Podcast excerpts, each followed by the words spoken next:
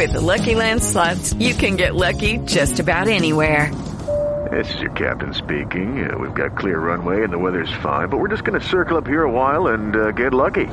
No, no, nothing like that. It's just these cash prizes add up quick. So I suggest you sit back, keep your tray table upright, and start getting lucky. Play for free at LuckyLandSlots.com. Are you feeling lucky? No purchase necessary. Void where prohibited by law. 18 plus terms and conditions apply. See website for details.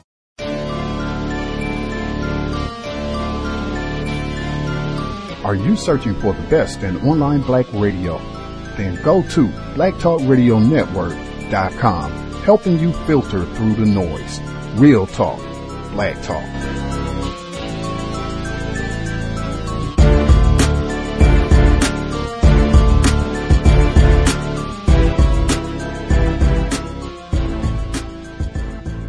The internet is full of half truths and all out lies. We've all seen them, and many people on social media complaining about it. Here's your chance to show and prove.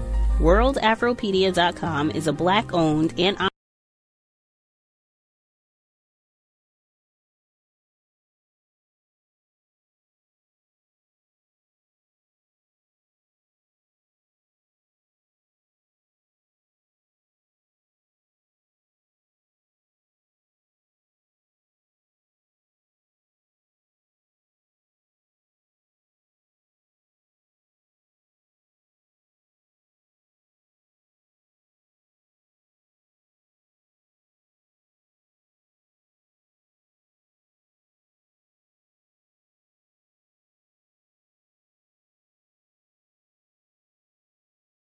The gay rights movement is changing everything. At the Supreme Court today, a long awaited showdown over LGBTQ rights in employment.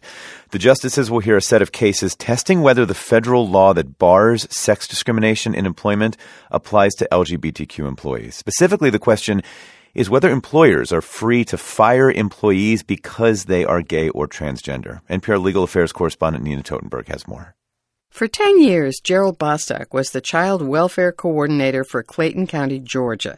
His primary responsibility was a program that provided advocates in court for abused and neglected children. It's the job I loved, uh, and my employer loved me doing the job. We actually reached the benchmark of serving 100% of the children in foster care, which was an unheard of milestone for any Metro Atlanta program. But in 2013, Bostock joined a gay recreational softball league. And from that point on, my life changed. Within months, I was fired for being gay. I lost my, my livelihood. I lost my medical insurance. And I was recovering from prostate cancer when this occurred.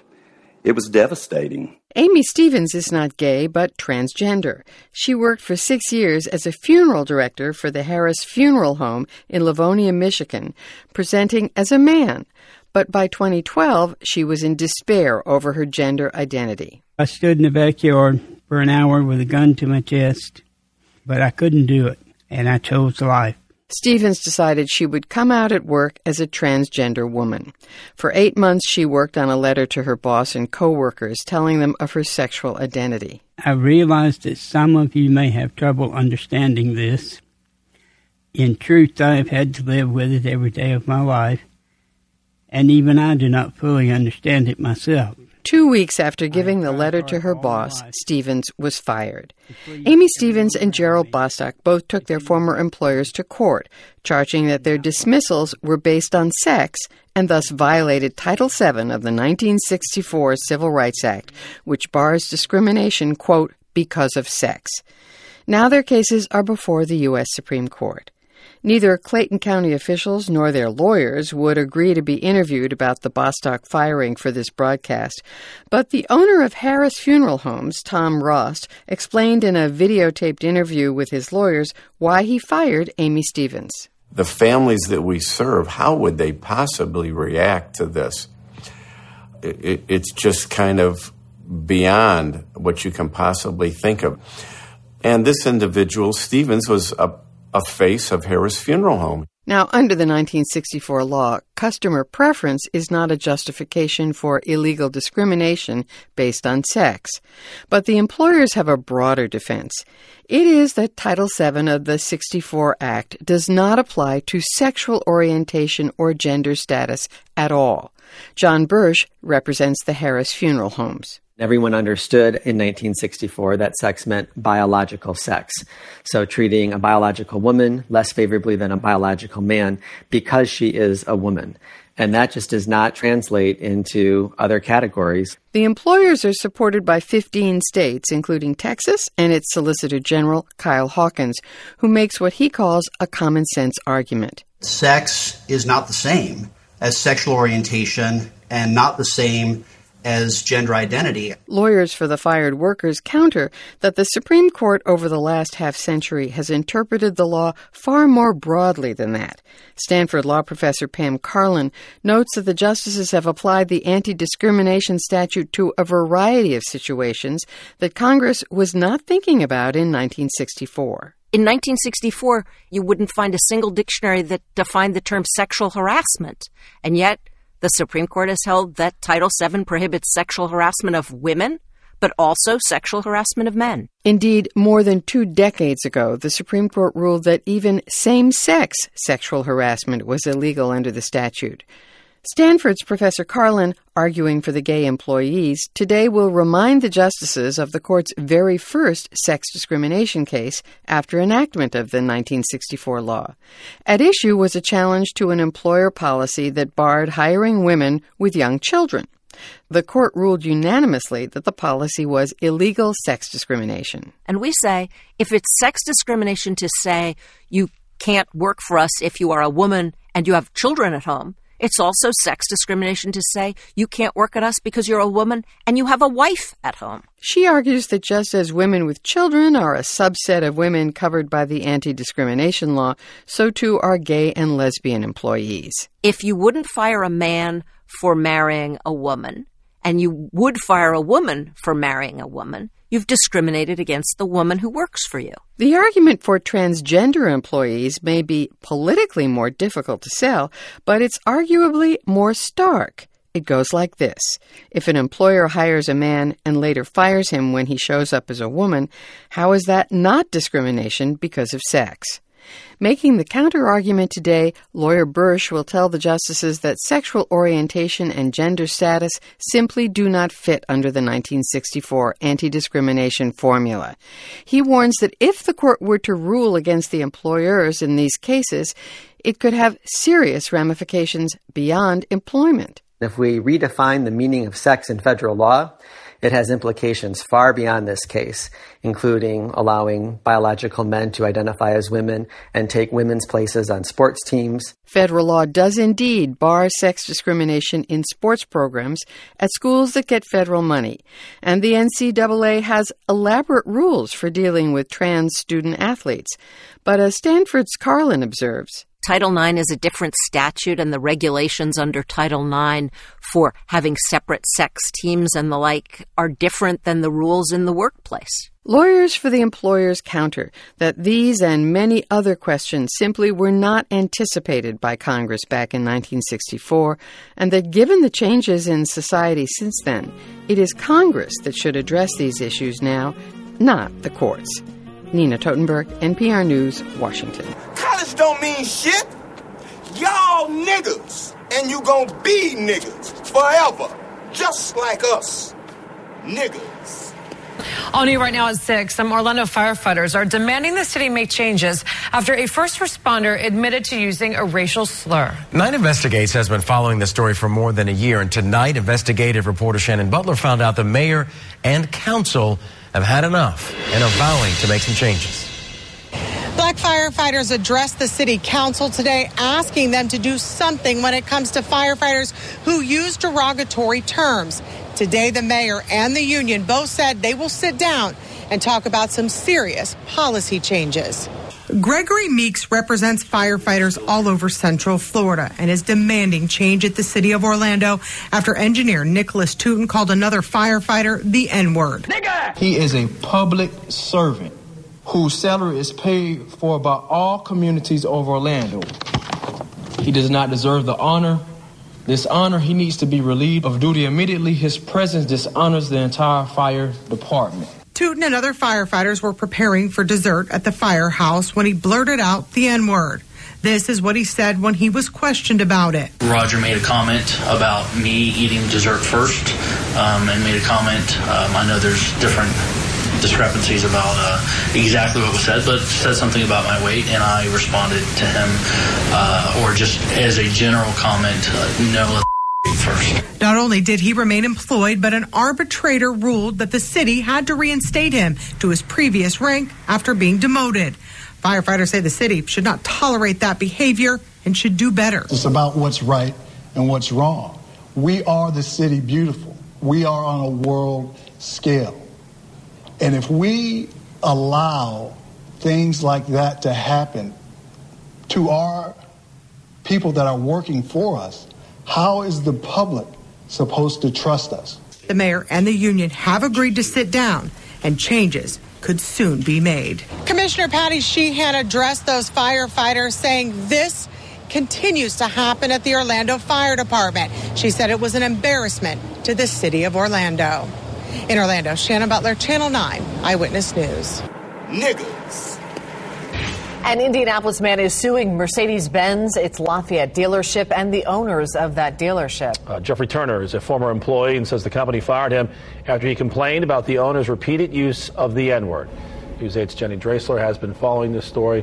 And Jenny, when did this all happen? Well, Jeffrey Turner says that the hostile work environment that he says he experienced at the Mercedes Benz in Lafayette really ramped up about six months before he was fired in October of 2017. And now he's looking to change a culture of racism he says runs deep at Mercedes Benz. In a news conference Wednesday, Jeffrey Turner, flanked by his lawyers, detailed allegations of racism and discrimination they say were common at Lafayette's Mercedes Benz location. Uh, we drew the, the, the, the line in the sand when the derogatory vulgarities were used, and they were used with such ease. They were effortlessly used. Turner filed a discrimination lawsuit in federal court Tuesday. Turner says he was fired from his job at the Mercedes Benz Lafayette dealership for insubordination in October of 2017. Turner says during his time at the Lafayette dealership, the owner, Mike Raisor, repeatedly used the N word and bragged about charging African American customers more for cars. Wow! Hey, yo, drama, hold up, son. Hold on, hold on, hold on. Stop the motherfucking record. I want you to pon de replay, drama. Pon de replay. Let's give him one more chance, man. Run that shit the fuck back. Turner says during his time at the Lafayette dealership, the owner, Mike Raisor, repeatedly used the N word and bragged about charging African American customers more for cars. You have to be able to treat people with respect. You have to be able to treat people with the utmost courtesy and he's not always a courtesy person. He's very curt, he's very crass, but he gets away with it because he's a dealer principal. The suit also claims Turner was a regular subject of verbal harassment and said Raisor referred to him as, quote, his favorite N word. He also alleges during a meeting his boss's son said if you turned the lights out, you wouldn't be able to see Turner because he was black. Turner says Mercedes Benz retaliated against him for speaking out about the repeated use of the N word by his employers. Turner says the discriminatory culture is a company wide problem at Mercedes Benz that he wants to see changed. It's not like that just at one particular dealership. It's, it's a very uh, good old boy network. I have to go on with my life, which I intend to do. But at this particular point, Mercedes Benz needs to change their culture. Attorneys for Mike Raisor dispute the allegations but admit to using the N word one time during a meeting. We've also reached out to Mercedes Benz of North America for comment but have not heard back yet. Attorneys for Turner say the statute of limitations was up today and that's why they decided to file now. No timeline yet on when this could appear in court, but Turner is seeking damages and a jury trial. Jenny Draisler, Wish TV News 8. Context of white supremacy. Gus T. Renegade in for another broadcast, hopefully to share constructive information on the system of white supremacy before we get to the date and all that other rubbish. That should have been two rewinds. In the segment at the uh, Lafayette Mercedes Benz, they said the boss's son I almost feel like rewinding the clip right now. They said the boss's son said, let me get my CK Louis routine on. Look at here. If you, presumably talking to an older black male, they didn't give a name. I don't know. I mean, they didn't give an age. I don't know if we're talking the boss's son who's Charlie, who's six, the boss's son who's 10, boss's son who's nine, boss's son who's five, 15. How old is a, you know, the little fella? Anyway, let me get my CK, Louis CK on. Uh, if they turned the lights off in here, we wouldn't be able to see you because you're so black. Ha ha ha! I got a million of them. Wow. The boss's son. And white people are ignorant about racism, white supremacy. I don't know how old this child. I mean, we could be talking a child. Like I said, it could be a five year old, could be a seven year old. Who knows? But the boss's offspring is coming in and making racist jokes about you. Wow. Workplace racism. I don't even think that has been mentioned before.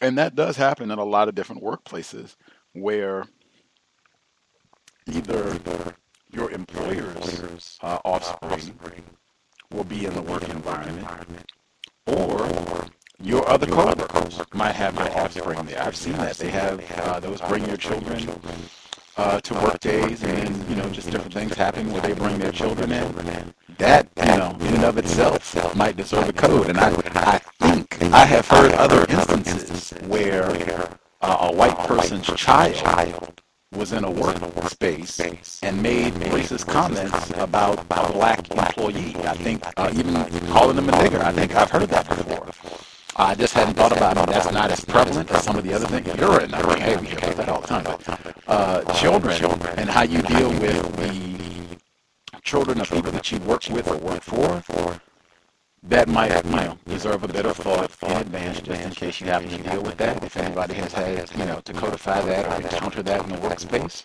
feel free to share the number 605- 313-511-64, the code 564-943 pound. Press star 61 if you would like to participate. now we can, you know do the proper introduction. Our weekly segment neutralizing last place racism. Uh, the date Friday, Friday October 11, 2019. So I have been told. Uh, this is not a broadcast for spectators. If you have figured out, hey, I don't have of problems. Uh, none of the little urchins that come on the job, they don't mess with me. You know, they say hi and keep it moving. I don't have any candy on my desk or nothing. I don't deal with any hijinks uh, from little uh, racist hooligans uh, in my workplace. No way. Uh, if you have figured out how to deal with that and or any of the other problems that we regularly deal with uh, while we are on the job, please dial in and let us know what you have codified to help you solve problems without creating new problems. The number 605-313 5164. The code 564943 pound. Press star 61 if you would like to participate.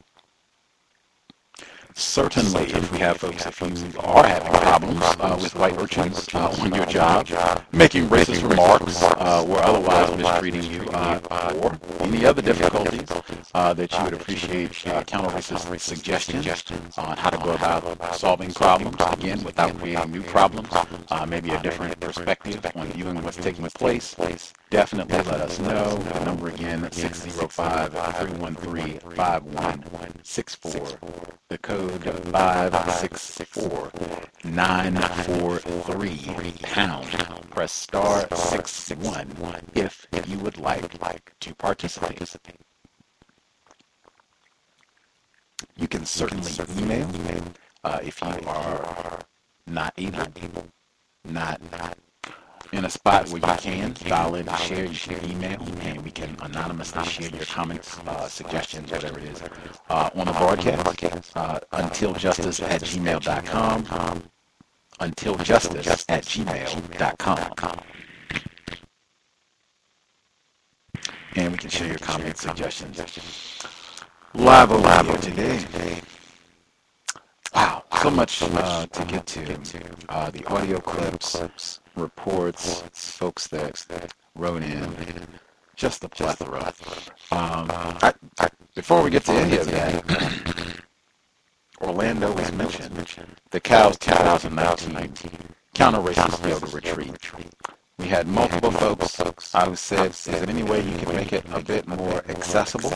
And I worked diligently, uh, did some checking, and I found a similar location We'll still have all the same amenities. Everyone will still have uh, beds. The whole nine will still be right next to the Orlando airport, approximately 30 minutes from the uh, Orlando airport. So same setup and all that, but a cheaper location, uh, substantially cheaper, uh, in my opinion, uh, enough that I was able to trim $200 from the price uh, of the retreat. Uh, all the folks who already signed up, it'll be deducted from the second payment, so everybody gets the same discount, pays the same amount. Uh, and for folks who said, hey, if you could make it a bit more accessible, I would love to hang out in Florida minus $200. Price is 730 Uh, the deposit, I want to take advantage uh, and try to you know, nab things, tie things up as early as possible. Uh, the deposit, moving the date to October 24th, so folks will still have time to process, think about it. October 24th, uh, it would be 380 the deposit, and then the final 305 uh, is due the second weekend in December on retreat again, December 28th. That is a Saturday, Saturday to January 1, uh, which is a Wednesday. Uh, five days, four nights, vegan vegan meals, plant-based meals. Uh, the whole time we'll have counter-racist workshops. We'll be doing yoga every day uh, while we are hanging out in Florida, hopefully with good weather and no hurricane. The updated information is on my blog, racism-notes.blogspot.com. You can email if you need any additional input about the retreat. Took a while to kind of see if I can reconfigure to accommodate requests. Uh, try to make sure yoga is accessible to people who need it the most. Alrighty. Workplace racism. Cup runneth over today. Uh, doing the news segments first, and then we'll get the emails, and I get to go first for workplace racism today.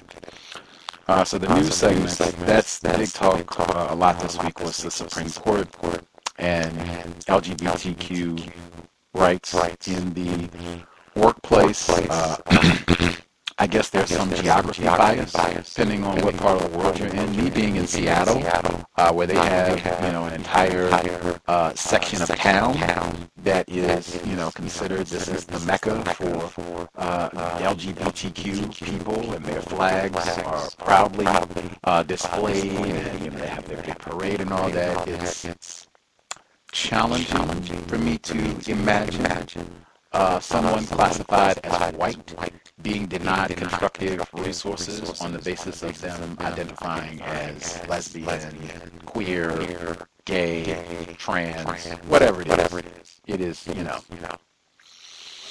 I don't want to say impossible, but I mean, wow. like, uh, really? Certainly nothing that we're going to compare to racism white supremacy, which in my view, this is. Uh, if I go into the Civil Rights Act of 1967, certainly that sort of thing. Uh, and conflation, we talk about that so frequently. Conflation that was why to play that and they devoted so much time and they had someone who I think classified as white. I almost killed my oh no no wait a minute. They had the one where you I was gun to my chest. I can't recall NPR ever having a segment where they had black people talking in that type of detail, emotional detail about the trauma they experienced in the workplace. And I mean you could pile them to the ceiling. You could have firefighters alone I think retired firefighter all alone could take up a good 30 minutes on NPR talking about workplace trauma he experienced uh, over his uh, career as a public servant, no less, South Florida. Anyway, but the one that one really took the cake, getting on my metaphors for today, they had the segment where the individual who also seemed classified as white, I could be in error, it his audio, said that thought about this for eight months. Transgender. I'm going to write a letter to my employees to explain all of this. I wrote down in massive letters TMI. If I got such a letter in the workplace, I would just file that in my workplace journal and that would be it. I do not have a comment. I do not have a thought. I did not need to know all of this. Uh, as opposed to Tim, we're supposed to call you Tina now. Is that it? Call people what they want to be called. Got it. It was Mr. Johnson before, and it's Miss Johnson. Got it. Got it. That's all I need to know. I do not need an eight-month analysis of your journey through TMI.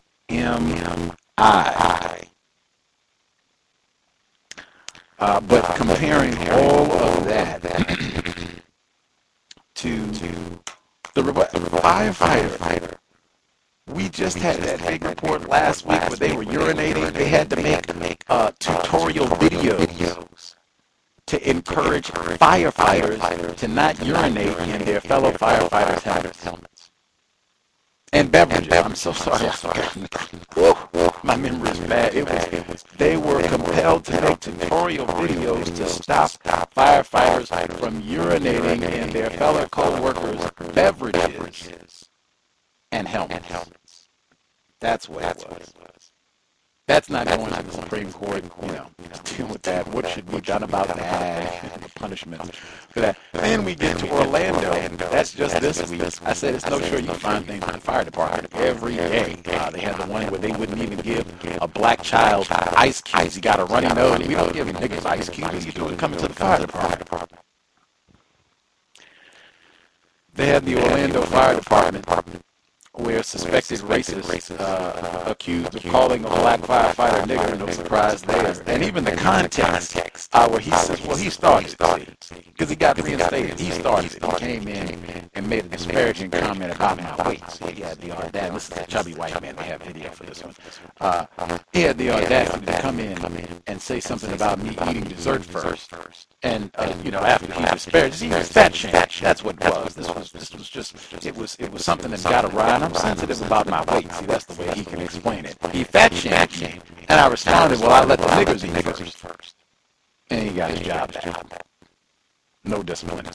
Reinstated full rank because he was demoted too, but then he explained it away. Uh, the Lafayette situation, that was the one at the Mercedes-Benz dealership. And I already said about the, uh, they said the employee's son came in and made the racist joke. Super important. The actual rewind in that segment, they said, additionally, the fruit, the fruit doesn't fall far from the tree.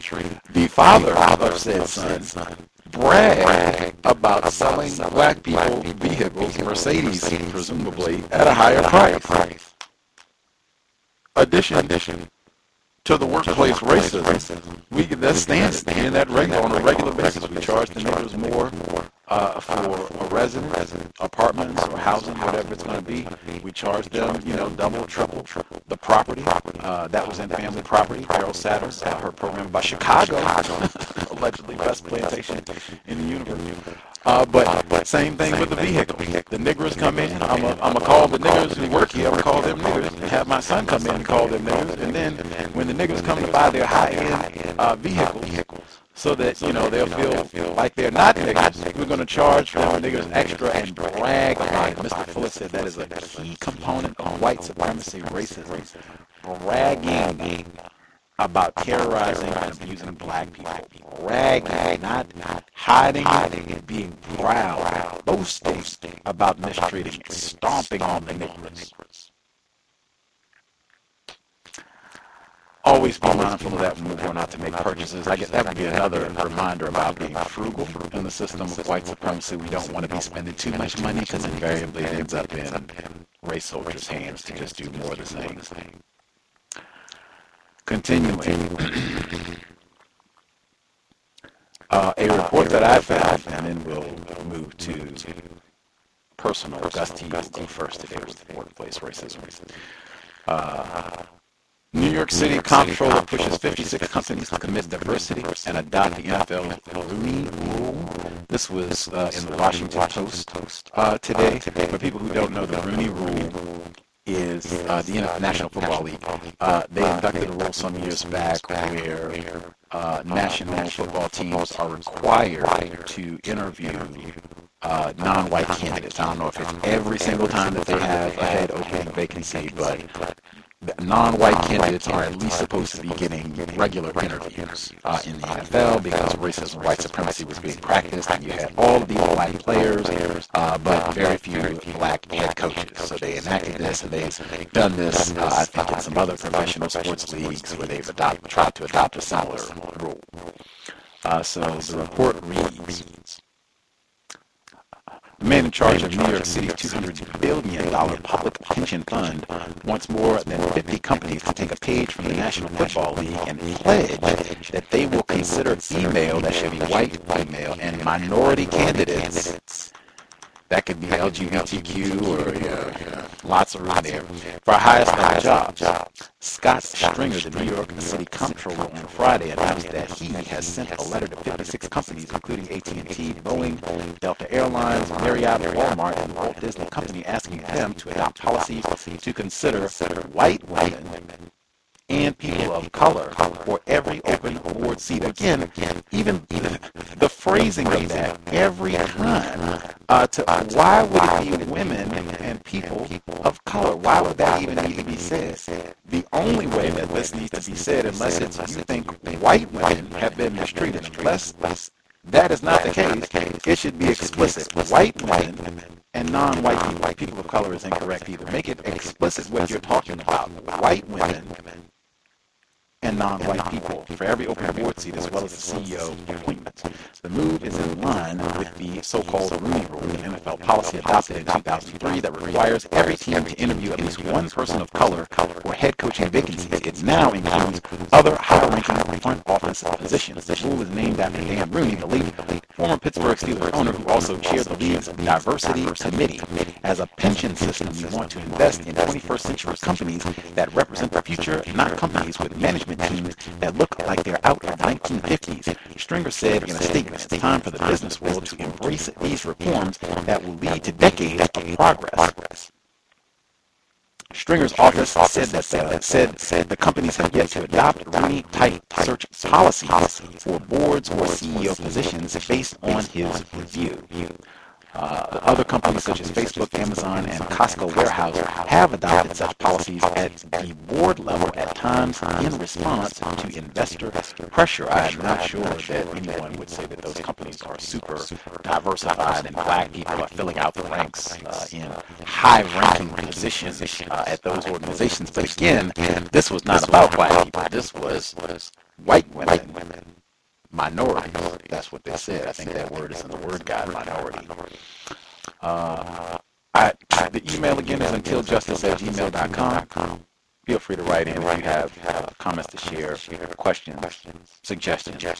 Uh, I have, have several emails to share, uh, but Gus T. going first today uh, on workplace racism. Uh, I think I announced a few I guess a month ago. I couldn't have said it more than a month ago because that's when it all started. So I think a month ago, I announced that I got an internship, a yoga internship, for three months.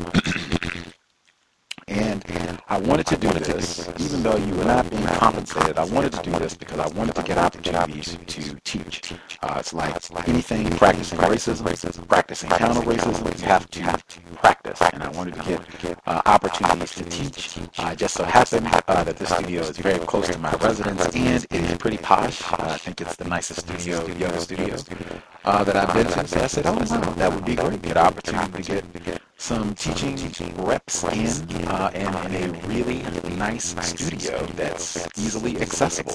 Win, win, win. Uh, and I can add to my resume, bolster my resume, resume as a yoga instructor. So I got the internship. Whoopee, uh, which included even more than I thought. Studio time to take pictures, uh, also to bolster the resume, and other help bolstering your resume so you can look even better moving forward as an instructor all things great. We should all be looking for opportunities to hone our craft uh, so that we can uh, enhance our career opportunities. Uh, so I am one month into my three-month internship that is supposed to last until about the beginning of December. Uh, I have taught exactly two classes. Um, you're supposed to teach at least six classes as a part of the internship. So I just finished teaching uh, my second class. Uh, the studio white woman, she says, uh, hey, you've done a great job. In fact, well enough you should be getting paid. Uh, I was going to talk to you about filling out an application so you can go ahead and be uh, employed. You've done great work in the classes you've taught and absolutely well enough to be paid to teach. Now I thought that was important uh, because I think I had mentioned before, we've talked about many, many times confidence. I think the system of white supremacy, a key aspect when you erode black self-respect. Uh, you have many victims of white supremacy, many black people. Uh, we are not allowed to be confident uh, in our possessions, uh, in our professions, or even just confident in life, period, uh, or in areas where we have strength beyond the workplace. Uh, that is frequently uh, denied. I remember we had a, a listener, investor, uh, her child was at school, and the teacher said he had to check in.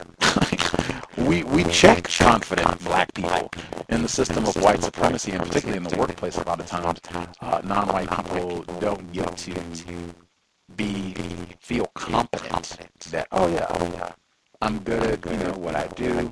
I'm good in my field. Uh, you know, it doesn't have to be.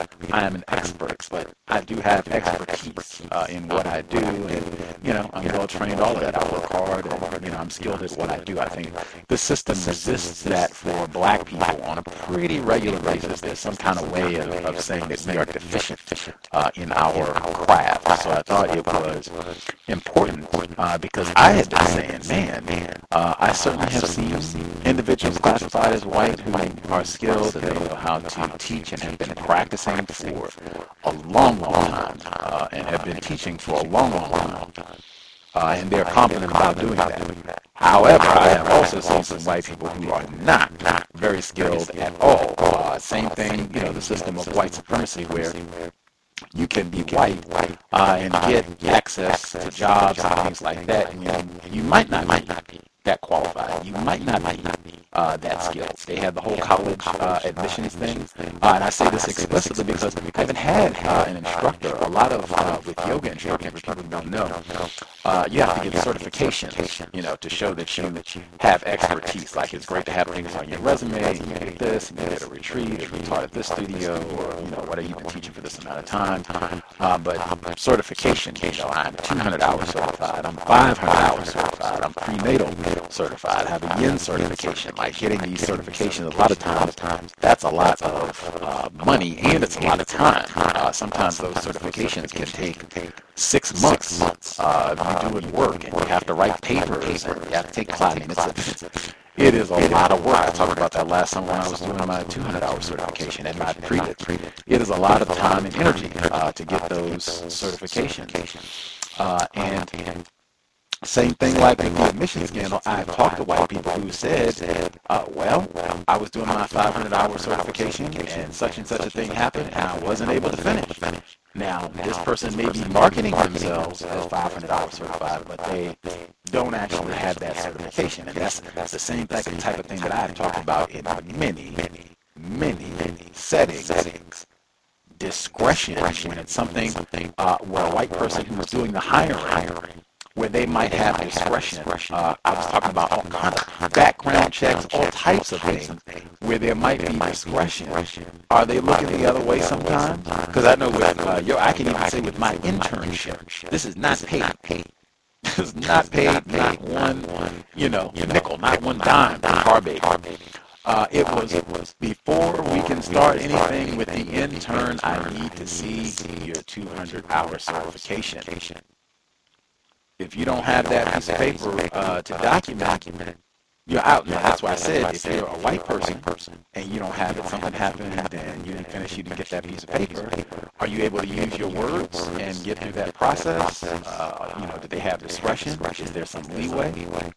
I don't know. I don't know. Anyway. Anyway, uh, I have my 200 hour certification and uh, scanned it, so I have a digital copy and I have a hard copy just in case. Cover my bases. Encourage folks to make sure you have any important work related documents that you might need. Scan them so that you have your backup copies just in case. Uh, so we get through all of that. Uh, as I said, it's fast forward to Sunday. Boom, taught. Hey, you know, you should apply. Uh, be great, be paid to, to teach. You're doing a great job. So, okay. Before I finish the application, she plops the employee handbook in my hands.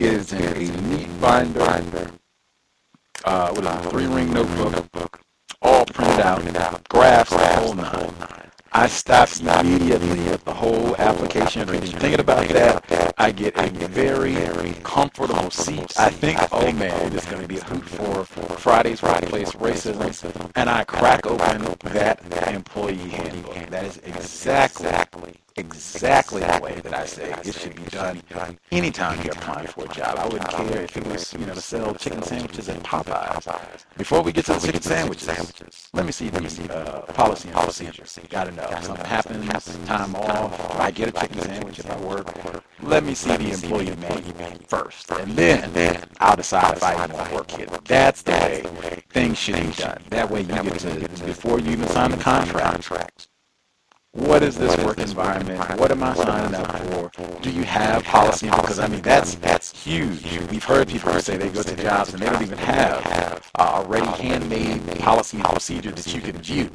That right there lets you know the uh, type of environment that you are potentially signing on to.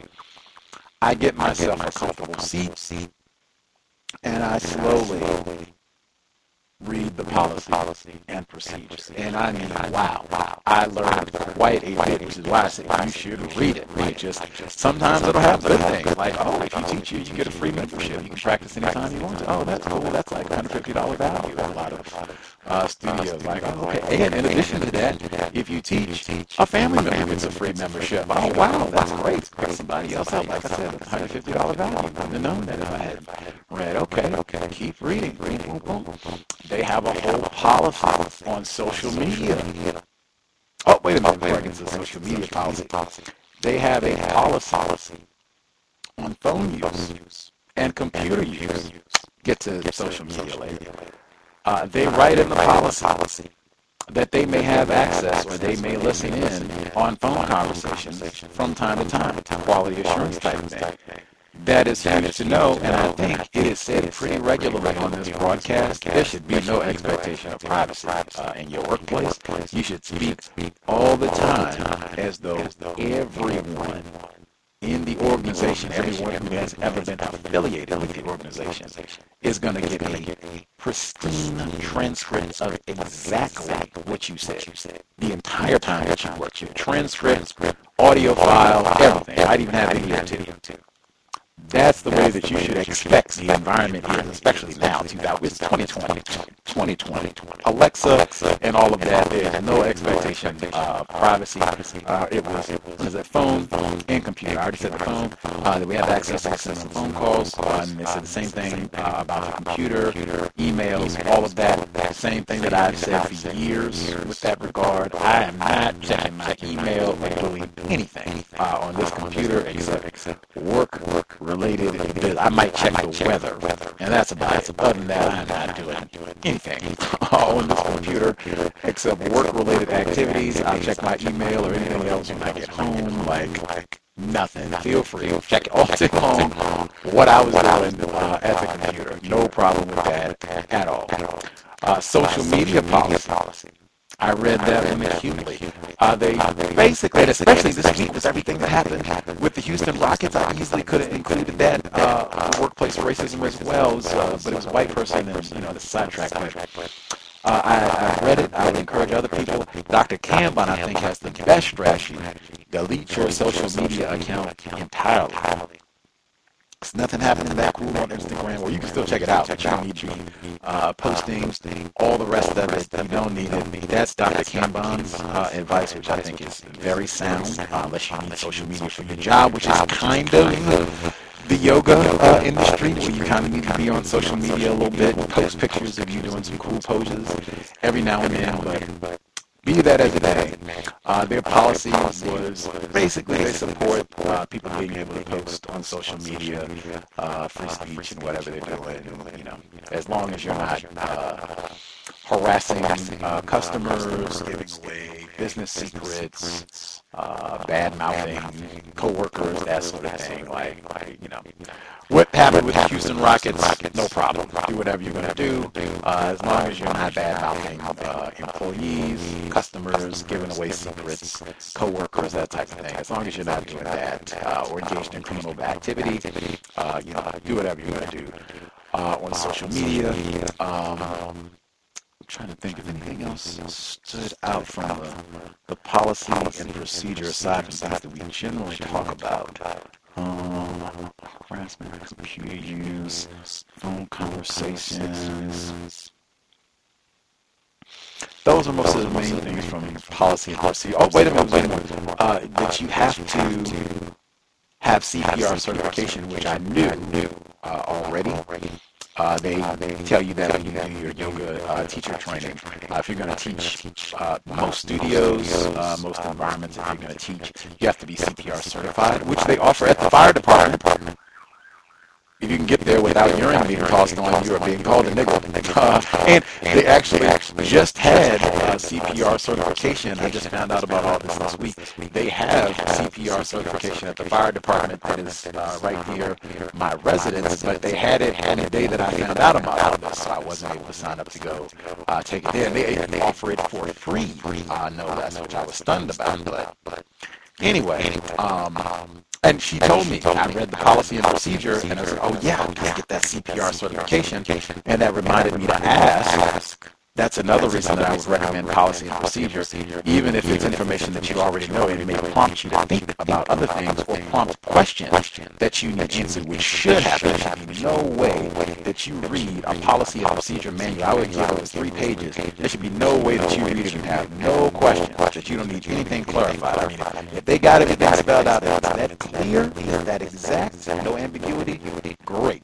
But generally, you should have at least one question about something that's there, just to make sure that you understand everything and know what you're signing up for. But that was one that prompted a question about the CPR training, and I went to ask, and she had lots of information, like, oh, they have programs where this is free, and then she even added on, like, oh yeah, if you have to get the one uh, where you have to pay, and it can be costly, uh, or at least here it can be costly. I don't know what it costs in other places, but the CPR certification, uh, this part of Washington State can cost about $125, $100. I think the cheapest that I've seen for the class where you actually go and you get the dummy and, you know, do the whole press on the chest thing. Uh, the cheapest I think I've seen is $80, I think.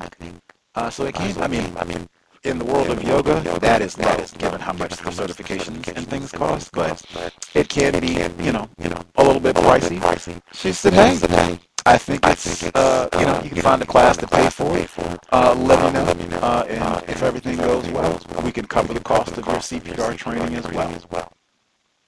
I said, listen, white people have resources. They can get things done. And that all started just reading the policy and procedure. Uh, but that, if I can get the CPR, that would be another reason why it was great to do the internship, get some things that'll be helpful. I think that CPR certification uh, is good, is valid for at least, I think, two to three years. So that would be grand, uh, even if I moved along and did. I think it's valid uh, across the what they call country. So if I wanted to, to relocate to Montana, relocate to Florida, what have you, the CPR verification would still be good for uh, three years. So always great to pick up uh, certifications and things that will enhance your career as you're moving along. Uh, try to be mindful and seeking out uh, those opportunities, and you might have to do some digging and asking uh, to seek out those type of opportunities that will help you uh, refine your career, your craft. but do that, and the system of white supremacy frequently does a lot to discourage us uh, from doing those sort of things, but look uh, for those types of opportunities. Uh, this will be, I think, a great opportunity for uh, ongoing workplace racism, and I can see how my code applies in the workplace. Uh, I can say just from the class that I taught on Sunday, I've been talking frequently since I became a yoga instructor about uh, the touching and not doing touching as an instructor. Bill Cosby. I teach uh, taught the class this past Sunday, and there was a white woman on the corner and I did put down cards. The studio, they have cards. You can flip them over. They have yes on one side and no on the other side. And so the students can just, you know, choose if they want to be touched or not. So I did put the cards down. Uh, but I had told the owner of the instructor, white woman, I had told her already that uh, I was not doing any hands-on adjustments because I don't know anybody. We have rapport, so know, I'm not doing any of the touching. She said, oh yeah, that's, that's legit, no problem. Uh, so I did put the cards down, but I didn't do any touching. Now we got to the end of class, and they did, you know, feedback, what you like, what better about the class, class, boom. And uh, the white one says, "Oh yeah, he didn't get any any hands-on adjustments. I saw the card there. It was on the no side, and I, I flipped it over to yes. It's like I told him to taken a hand-on adjustment, and it's just something about the way it was said, like like." It's like, no, like, Bill Cosby, I am good. I'm not doing hands-on adjustments for a while. Like, uh, I'm going to keep my paws to myself, and it's not going to be uh, the Negro yoga instructor in Pacific Northwest. Indicted in charge of groping in class. Like, no, thank you. I'm keeping my hands to myself. I don't use my words uh, to cue uh, and leave it at that. This has come up so many times. I've, I've talked about this so many times uh, as an instructor and all the pawing and feeling that goes on. No thanks. Uh, but I will update as all of that goes on. Uh, oh, the reference, that was what was like I was missing. One other component, uh, making sure that you have uh, references and all of that covered. I'm not sure if we discussed that previously. It was Mm, not, you know, major stress, like on a scale of 1 to 10, 1 being uh, no stress at all, 10 being, you know, stressed uh, to the point of insanity. You know, it's like a 2. So it was pretty low on the scales, but like, oh wow, most of my references would be about hosting a radio program talking about racism or writing about racism, white supremacy to actually have references about something that is not related to racism. It's like, wow, it did take me a few moments. It did even to say, I hope the people that can be a reference in a yoga context don't slip up and say things about racism as they are speaking about Gusty. That uh, was like on a scale of 1 to 10, it was about a 2. Uh, but I didn't spend too much time uh, straining over it, you know, I have said consistently there are no secrets in the system of racism, white supremacy. All of us should function in that manner. Uh, if white people really want to know about you, they can, you know, find out lots uh, about you in the system of racism, white supremacy. So, no secrets. I've taken lots of yoga classes and very well known, infamous uh, in Seattle yoga area, yoga t-shirt included. So I will let you all know uh, I'm at the I'm at the background check and reference uh, stage. I even had a white female reference. Uh, in fact, my prenatal yoga instructor uh, was gleeful about the prospect of being a reference uh, for me. So. I will let you all know how it goes. Maybe that it comes back and we did our background check and we've heard about you and your t-shirt get the hell out of here. That could happen. I will come back and report uh, if you know things proceed. I will let you know how I'm able to uh, adapt and refine my counter-racist code in this work environment, and especially around you know all of the hazards that it uh, could present. But uh, wow, wow, work, workplace racism context of white supremacy. Policy and procedure is super important. Make sure you've read it cover to cover. And in addition to plopping that in my hands immediately before I fill out the application, she said, you can read it right now. They also want to need you to sign it. And they had a, a specific sexual harassment section as well uh, that you have to read and sign. already did that. Uh, she said, but you have it right here. You can read. I will send you an electronic copy as well so you can peruse at your leisure. Exactly what we talk about on the couch. You should ask, see if they have an electronic copy of the policy and procedure at your place of employment. That way you can have it at the ready whenever you might need it. Number again, 605 313 5164. The code 564 943 pound. Press star six one if you would like to participate. And now that I'm thinking of references, I am reminded of the we just read Gavin de Becker, The Gift of Fear. He was talking about references because he talks a lot about workplace, uh, workplace environment and avoiding violence there, and blah, blah, blah. But he talks about avoid, uh, sifting out employees, people that you don't want. And he was talking about references. Uh, and he said one of the questions that he asked was to list like people that you're close to, some of your really good friends.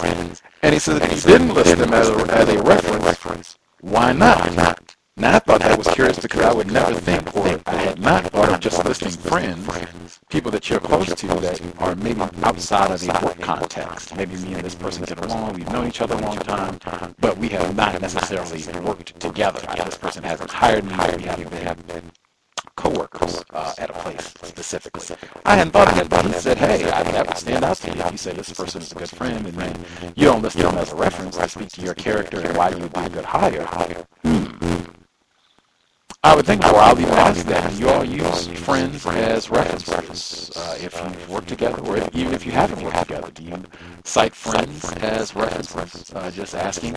And I would say try to set up so that you can uh, cite people that you do have quality relationships as references. If that means you all do volunteer work or doing other projects together, so that it can be yes, yes we have worked together, and this person can speak to having worked with me in a professional capacity so that I know, bam, I got this person, reliable reference, and then you can go about the, go about the business of setting up other references on the job and that sort of thing. But absolutely, that, is, that can be super uh, helpful, especially if you have to be out of the work environment for some time, so you might have an employment gap.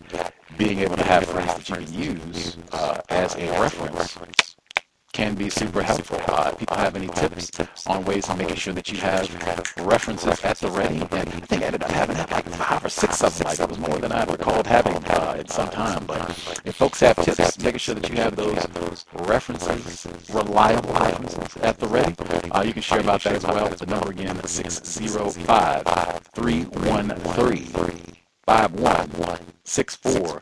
The code 564 943 pound. Press star 61 if you would like to participate. Not for spectators. Nab the first few uh, folks who dabbed in, not uh, dialed in. I guess we're calling also if you have any experience with children being on the job, bosses' children, other white co-workers' children being on the job and having to navigate that. If folks have a code around that type of situation, please share. I'm trying to go through my work experience. I don't think I've dealt with that uh, directly in the workplace. Uh, yeah, I don't think Can I be heard? Uh, uh, greetings, retired firefighter. Yes, sir. Yes, sir.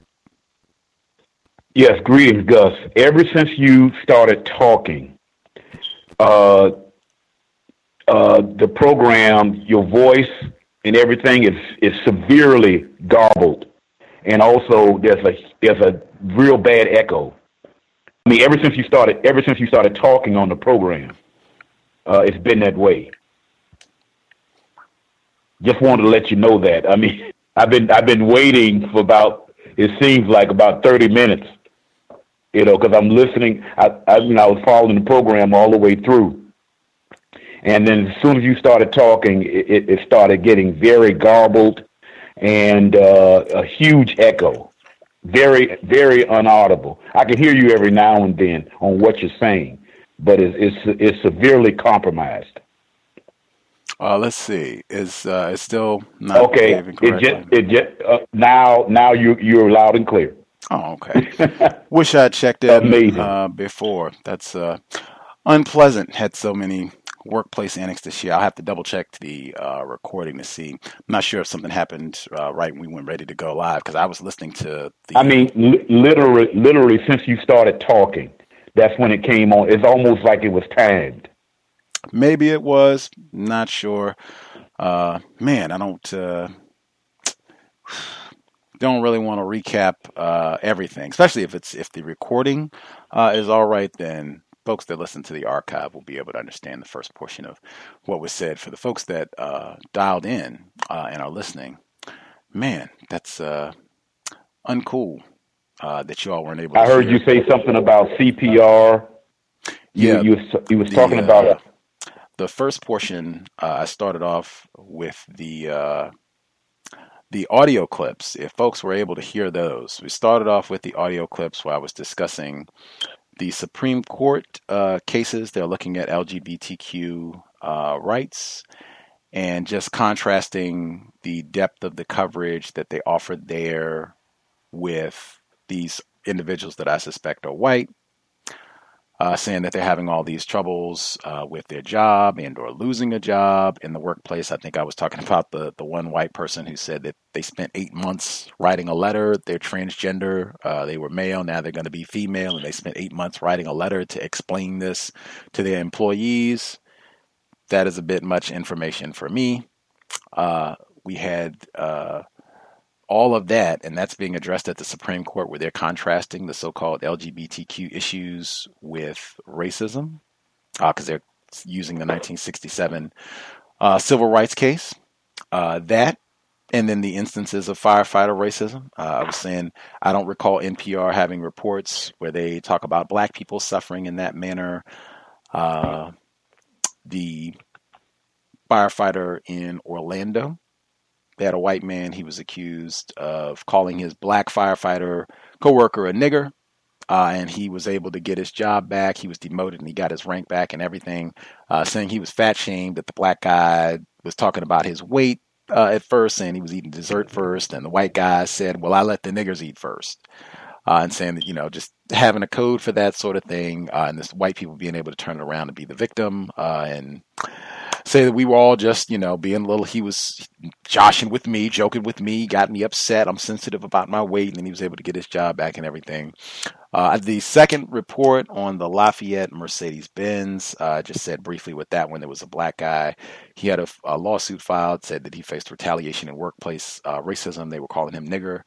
Uh, he said that he had uh, the boss's child. They didn't mention the age, but the boss's child would come and make racist jokes about him being black. Uh, and then his white boss would brag about selling black people cars at an inflated price. Uh, and I thought both of those were important. I asked if people had a code uh, for white people bringing their children to the job. Uh, people had uh, developed any sort of code around that. Uh, as well as uh, the importance of this white man not only practicing racism against the black employees there, but then bragging about selling black people Mercedes and these so called luxury vehicles uh, at prices higher than what he would sell to white people. Uh, another reason for us to be frugal and not waste a whole lot of time and energy trying to acquire uh, white people's things, white people's shiny, expensive things. Uh, and then from that, I was just talking uh, about, or I did read the report uh, from the Washington Post. Uh, where they were talking about uh, the Rooney Rule uh, in New York uh, and trying to get, I think it was more than 50 companies to uh, adopt some form of the Rooney Rule. I know retired firefighter knows what that is uh, in terms of we're going to interview some black employees or not. Or no, that, that's not what they said. They said that we're going to interview women and minorities. So it might not necessarily be black people. It could be lots of white women and LGBTQ people and transgender and all the rest of it. So, um, but that Correct. was uh, New York, and they said this was you know two, about two hundred billion dollars worth of contracts, and you know we don't want it to just be old white men uh, on the boards in high paying positions. I did read that report, uh, and then I was just talking about my uh, yoga internship uh, where uh, it's supposed to be a three month internship, not for money. And one month in, they asked me to apply for a job to get paid.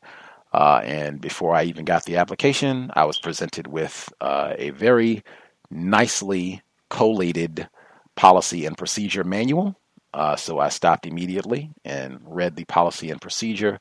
I just talked about some of the details they included in the uh, manual uh, about uh, how they have access to the phone to listen, they have access to the computer uh, to listen. Just again, solidifying workplace is not a private environment uh, and the importance of reading the policy and procedure uh, so that you are informed about where you're going to be, the environment that you're going to be in uh, in the workplace. Um, yeah, that's the very abbreviated version of the recording. Again, hopefully the of what I just said. Hopefully the recording will be a little bit better. Uh, and then I uh, questions I asked specifically uh, if people because I talked about references uh, and I was joking a little bit saying that it was uh, challenging for me to come up because I needed about five or six, and it was a little bit challenging uh, on a scale of one to 10, 10 being super difficult, one being easy. It was about a two, maybe three. Um, saying, "Whoa, I hope I can come up with five to six references who, in a yoga context, can say constructive things that do not relate to white supremacy racism." Um, that was a slight challenge, but uh, and I was saying if uh, people uh, are able to, or do people, do people use their so-called friends as references? And I was remembering Gavin de Becker's book where he did say that that's a question he asks if someone says that this is my really good friend or this is my really good friend, and they don't list this person as a reference. Why not? He says that's a question he asks of potential employees. Uh, and so I was asking, do people, you know, have any tips on making sure you have references, reliable, constructive references ready to go? Uh, if you, you know, were going to apply for a job or something, uh, how to develop those? Do you use your friends? If not, and I was suggesting uh, even finding ways where you and your friends can work together, even if it's a side project, a limited project. Find ways where you all can do that. That way, your friends, you all have worked uh, in a business context, and they would be a great work reference. That's kind of a brief summation of, of what I touched on while the audio was not working.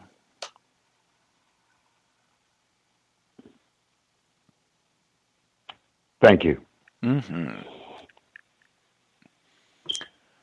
Yeah, uh, that that Rooney Rule was uh, very unclear on purpose uh, to do what it has been doing uh, as you mentioned, there's a very broad uh, scope of who actually would get interviews, because that's the only thing they get. They guarantee is a certain amount of interviews, let alone talking about on who gets hired.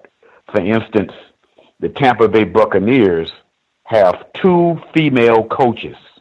We're talking about the top level of a of a uh, employment level, and there's two white women who are assistant coaches for the Tampa Bay Buccaneers. Now, black males for a long time have dominated the sport as players.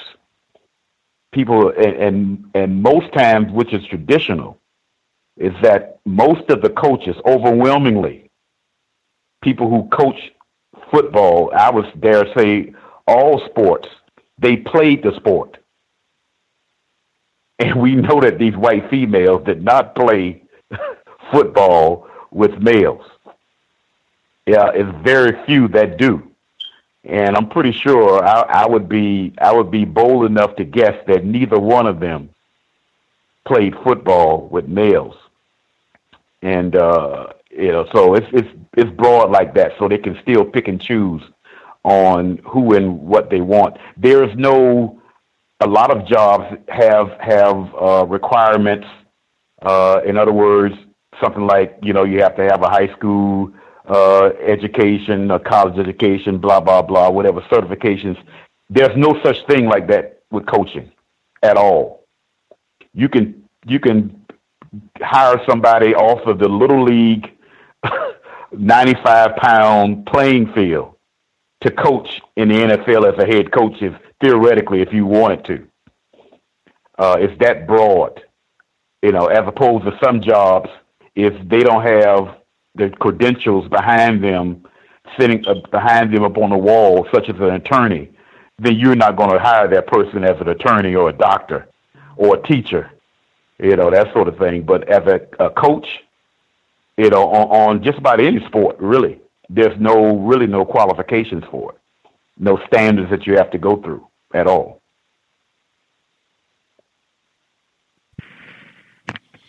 Yep, that uh, discretion uh, where you would have a lot more latitude. It's not like uh, you got to have, you know, eight years and a PhD uh, to coach football or basketball, any of the professional sports, really, unless I've been misinformed. I think that was why when they had uh, what they're calling the Rich Paul rule with the NCAA, even though that's not the name of it, uh, but saying that agents uh, for athletes, uh, this is uh, NCAA, saying that if you're going to be an agent to represent these college athletes that are trying to go play professionally, you have to have a degree and you have to have passed a test. They just came out with this rule, but they didn't even have that before. Like to be an agent, you didn't even have to have, you know, those qualifications. And that's not a whole lot. Like I don't know what's on the exam. Uh, I might be overstating.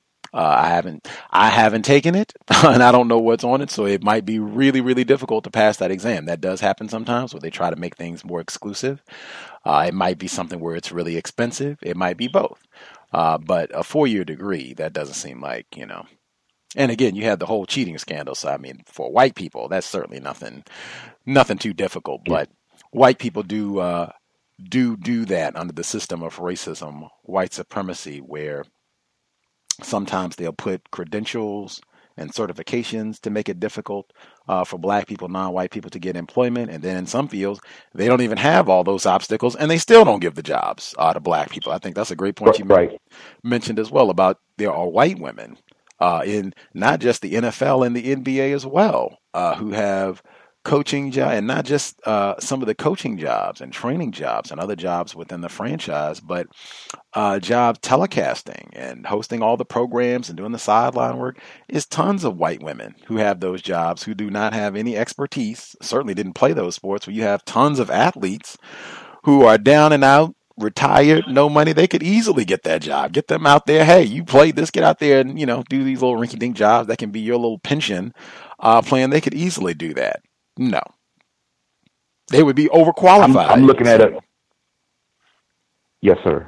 I'm looking at a game right now with the sound turned down, of course. University of Miami is playing. And their head football coach just 10 years ago was a high school was a high school kid that wasn't even a very good football player. He's the head football coach of the University of Miami.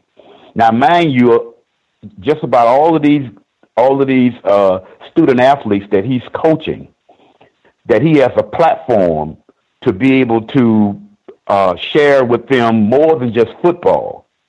They were coached by a lot of black males, including myself who wouldn't turn down the job if asked to uh, uh, to apply and and and you know that's sort of they would, would want the job at all. And and they they give it to a, a guy who barely was good enough to make make uh, his high school football team. And then all of a sudden went from that to a prestigious job at the University of Texas, which is far more vast than University of Miami. And now he's the head football coach of University of Miami. And uh, I would just like to question anybody to go figure that out. Other than it was something, uh, some sort of disadvantage uh, on the behalf of many black males who would have, would, would who are qualified and who have would have desired if asked, or if, or at least it was open for them to apply for that job. Head coach as well as the assistants. Context of white supremacy, certainly with all of the black uh, males specifically who have played football in the state of Florida and University of Miami's uh, his uh, storied football program. I am sure they could go nab you know, a few Miami Hurricane alumni. And hey, you want to come, coach? Let's help, you know, resurrect the program, put it back where it was in the glory days. Woo, they could do that.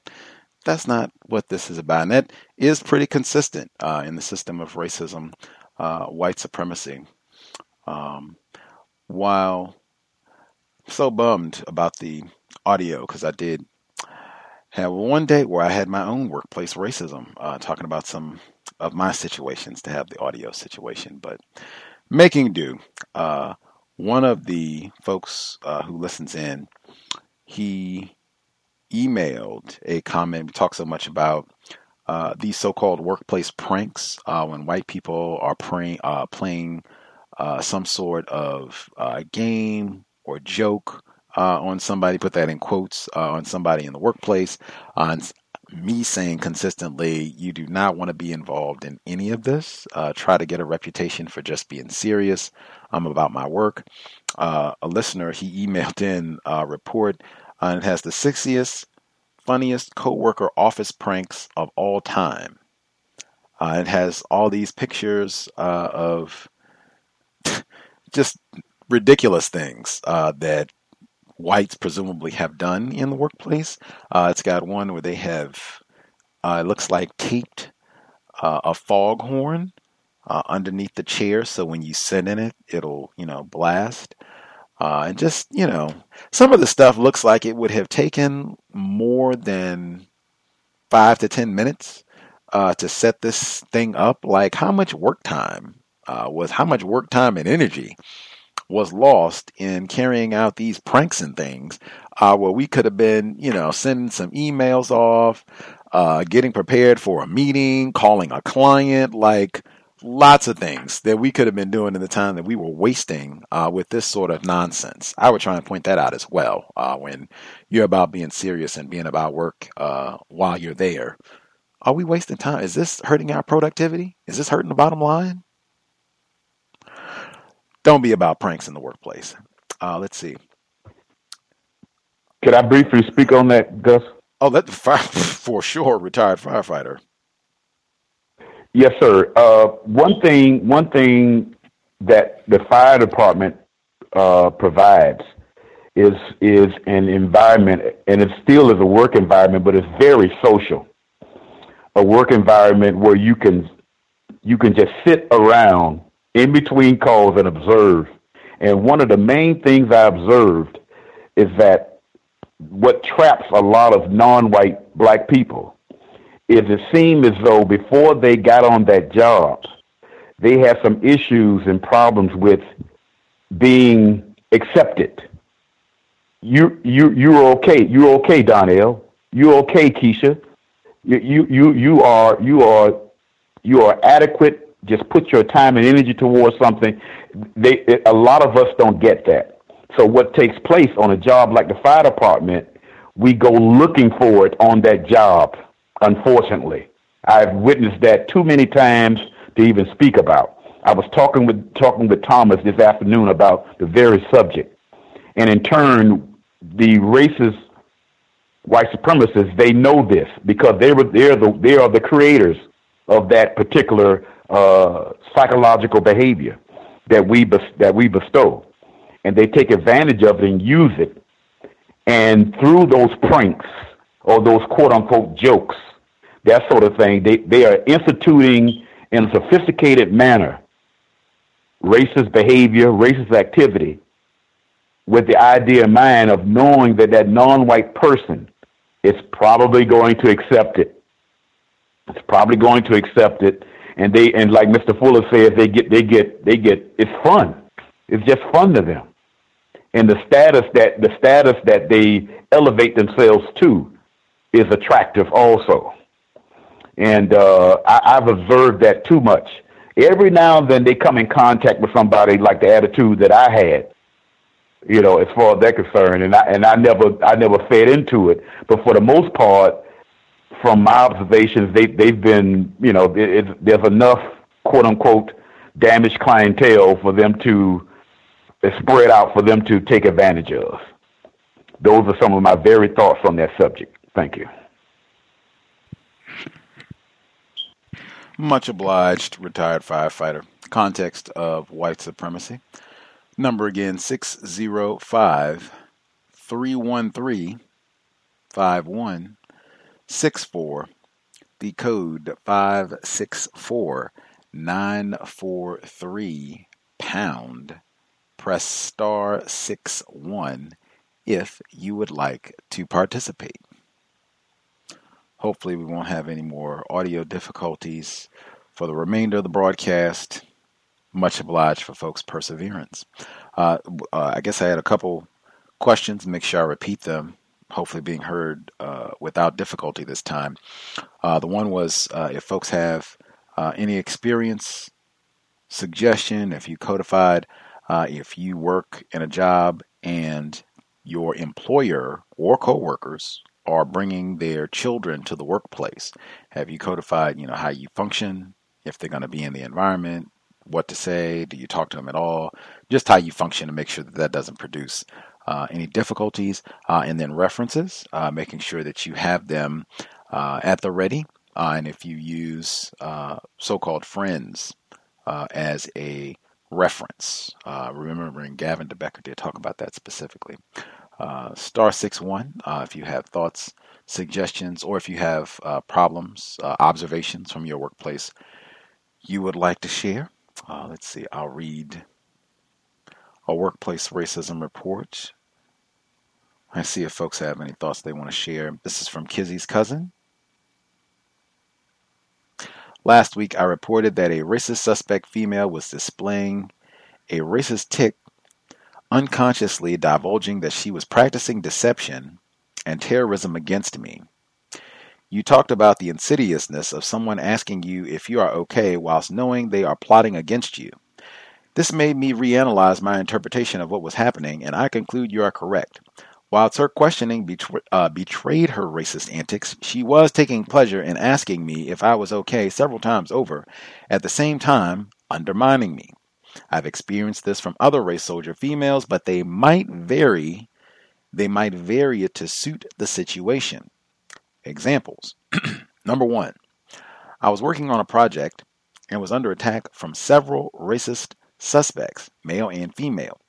There had been some unjust networking, so another racist suspect female at a partner company who I did not know at the time was about to be fired from her job came to me and said, I hear you are leaving. I was not, and she knew this. It was an attempt to unsettle me. She was also making other attempts to undermine me, but didn't get very far, and she was let go anyway. Number two, a very similar situation happened again more recently. A racist suspect female who has worked for the same organization for years but has probably spoken to me twice stopped me in the corridor. I suspect there was some unjust networking taking place, so she was aware I was under attack. Again, she said she had heard I was leaving. I said no. She then walked away without saying another word, not even to explain why she had approached me and hasn't spoken to me since. Number three, I was on secondment to another team. We were at a team away, a team away day I don't even get those team away days. Like, man. Uh, and a racist female in the new team approached me during the break and said, Do you think your old team will keep your job for you? Again, trying to unsettle me and make me leave the secondment early. I understood their tactics, but it could have been very easy and understandable for me as a non white victim to panic and become stressed by these acts of terrorism. Summary of racist antics for the week. Number one, the saboteur continues to try and block me from attending meetings and undermining my ability to carry out the job I'm employed to do. She attempted to act as a go between me and a partner company, even though I am the lead. She has unjustly networked and they exclude me from communications about scheduled meetings. When I questioned it, she said she would contact them to let them know. I will also be at the meeting. I emailed them myself and copied her in. Great use of email. Number two, I was chairing another meeting this week. The saboteur and a very confused non white female were sat next to me. We had someone from another team present on a project, after which they left the room. The saboteur and non white female decided to start a separate conversation, disrupting the meeting. I had to ask them to stop three times. The role of chair is rotated, so there is a different person who leads the meeting each week. This is the first time that there has been any disruption of the meeting. That's not. I, I apologize for laughing, uh, Kizzy's cousin, but like the, I won't even call it subtle, but like the flagrant disregard, because there are like so many uh, examples of black people and it's not even that they're in charge. Like they just have these little tacky meetings. She said it rotates. It's not like you get, you know, I don't think you get a bonus in salary. She didn't say that. Uh, a bonus in salary because you chaired the meeting that week. You don't get an extra donut because you chaired uh, the meeting that way. I don't think. Please write that in, Kizzy's cousin, if you got an extra donut for chairing the meeting. I don't think that's the case. Uh, but just something that tacky and small, like, uh, and put the nigger in charge. We're gonna talk. I'm not even gonna listen. What where are we going for lunch today? And just sit over and chat the whole time. Like, you know, oh, can we get through what? Ta- what is it? Tacky, terroristic does not get any better than tacky. I was going to say trifling, but I don't think uh, that's Mr. Fuller's uh, three T's. Tacky, terroristic. I've been saying trifling so much that has that has become the three T's for me. Tacky, trifling, terroristic. Trashy, that's his. Trashy. I say trifling more frequently than I say trashy, but all the same. That is not funny, but undermining black people when they appear. Because we've had other black people when they said they were in charge of a meeting, same type of scenario, and uh, the person who's in charge, quote unquote, of the meeting, they're supposed to sit, you know, in front of the room or at the front of the table, whatever it is, so that people are looking at you. You're in charge. Lead us through the meeting so we can get this and get back to our desk and do, you know, nonsense. Uh, and and they, they know, oh, the nigger is in charge today. I'm gonna go sit up in, in her chair. Yeah, not gonna let the nigger have the head head chair. That just that's sort of ta- that's all you can say. I mean, it's so tacky. It's so tacky and racist. Like you don't do this any other time, it just bothers you that much to pretend that this nigger is in charge. It bothers you, gets under your skin, as they say. Get all my metaphors out today. Interrupted. Getting back. Uh, chairing the meeting. Boom, boom, boom. Oh, yes, they disrupted. Finally, one more from my recruitment archives. I was on a recruitment training today organized by my employer. So much racism was practiced in the session that I will need to spread this report out over a few weeks. That's painful. Staff wanting to improve their recruitment skills sign up to practice interviews. Recruiting managers are trained to follow the company hiring procedures. The quid pro quo is that feedback is provided to the staff wanting to practice their skills. One of the candidates was a non white black male. I believe he was on an interim contract, as I haven't seen him for a while, but I could be wrong. Candidates are provided with verbal feedback at the end of the practice interview, but he had also asked the trainer if he could have written feedback, which was relayed to the panel. The panel was made up of four people two males and two females. I was the only non white member. People indicated that they were happy to provide written feedback. The trainer, racist suspect male, said that we should not do it as the candidate is very talkative and we'll never get rid of him. he also told us not to give the candidate his scores for each question. Wow, is that standard protocol? There was no reason for this other than to practice racism. Wow.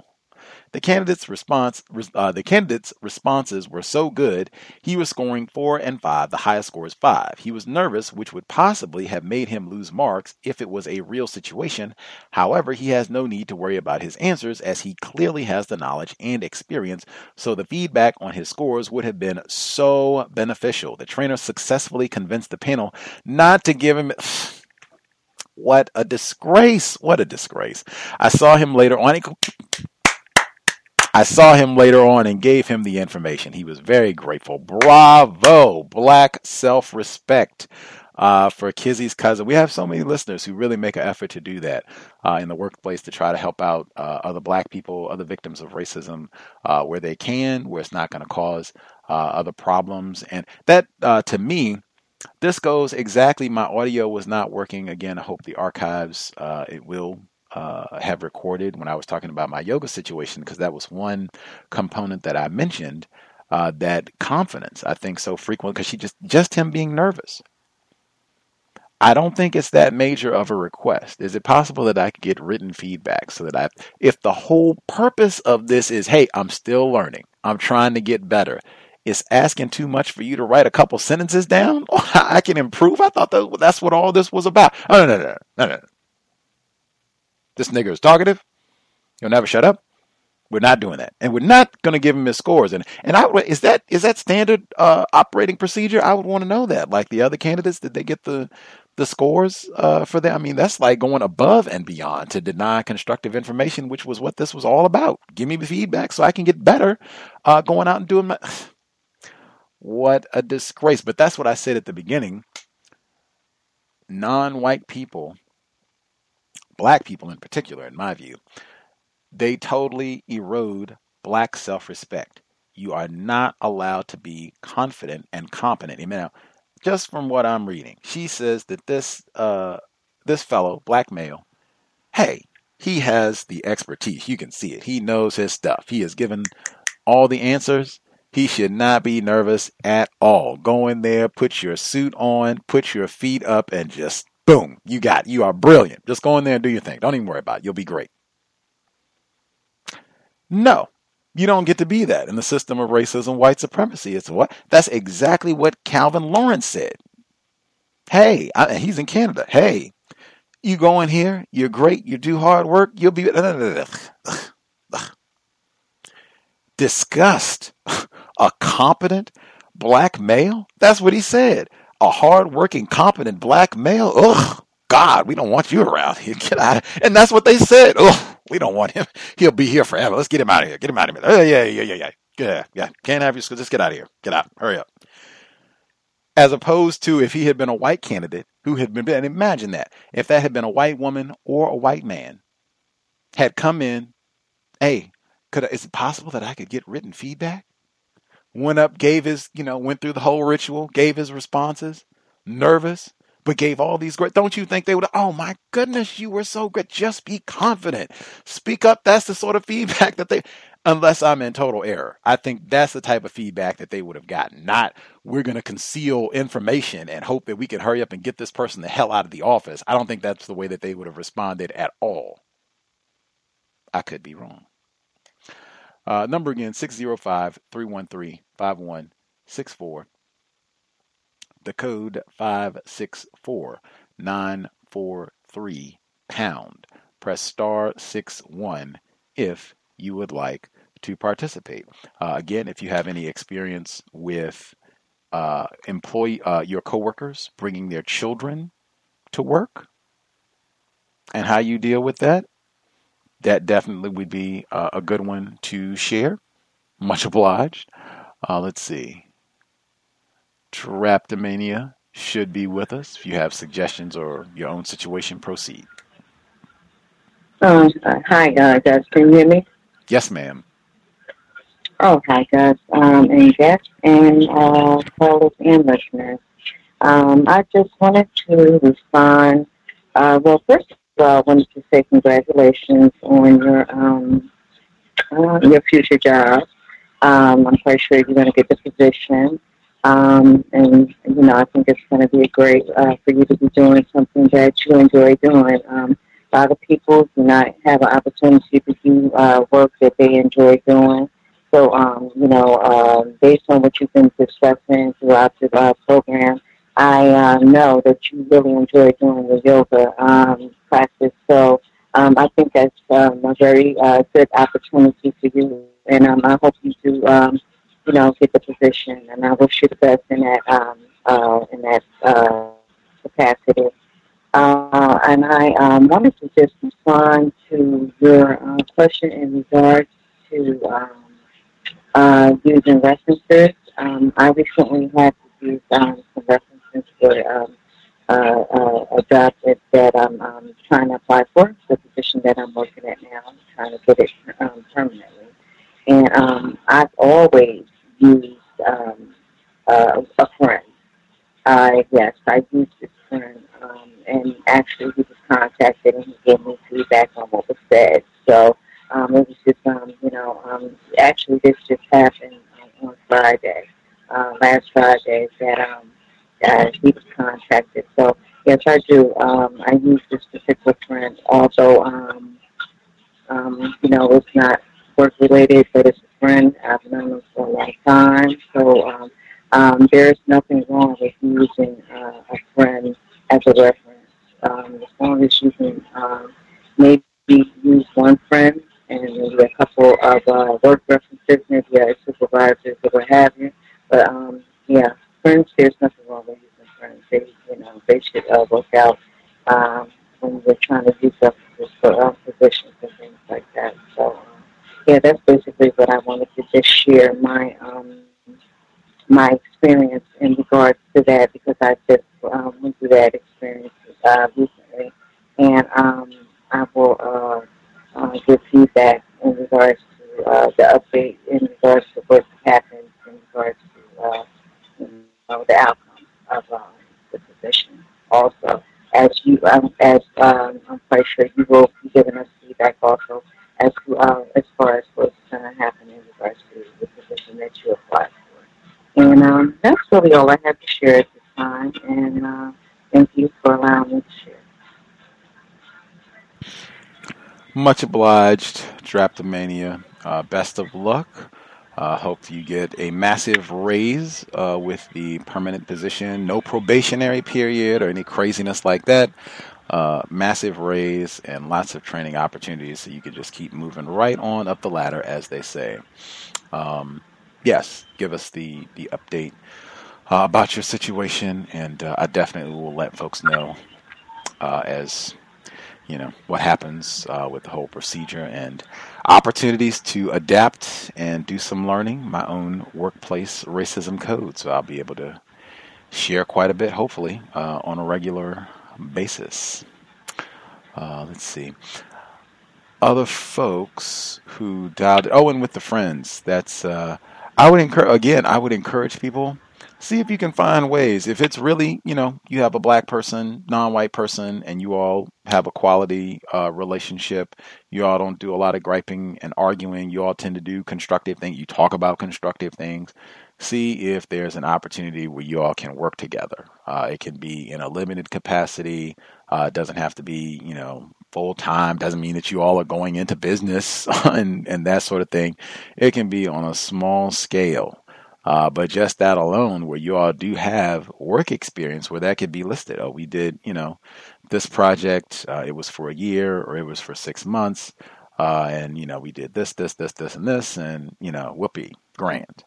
Um, that I mean, great. And like I said, that is we are working in a professional capacity. That could even be added on that I've known this person for you know such and such amount of years, but we've actually worked together, and I can vouch for their professionalism. And they meet deadlines. They're serious. They do what they say they're going to do, and blah blah blah, and all the rest. But I mean, hey, if you can find ways where you all can work together uh, in a business capacity spectacular. I was able to do that because one of my pals actually is a certified yoga instructor. So we were able to do some working together around yoga uh, this summer. So, I mean, find different ways uh, where you all can structure those type of programs. Might even challenge you to uh, think of concepts, ways where you could make that happen. Uh, that's something I maybe wouldn't have been, I knew I wouldn't have been thinking about before. Like if he had come two years ago and said, "Hey, uh, let's do a yoga program," I would have been like, "What? Trying to you know get these potato chips and watch television." Uh, other folks who dialed in, if you have uh, comments, questions, uh, if you have any experience with white people bringing their children to the workplace, how to deal with that, that would be grand as well. Uh, if you dialed in with thoughts to share, proceed.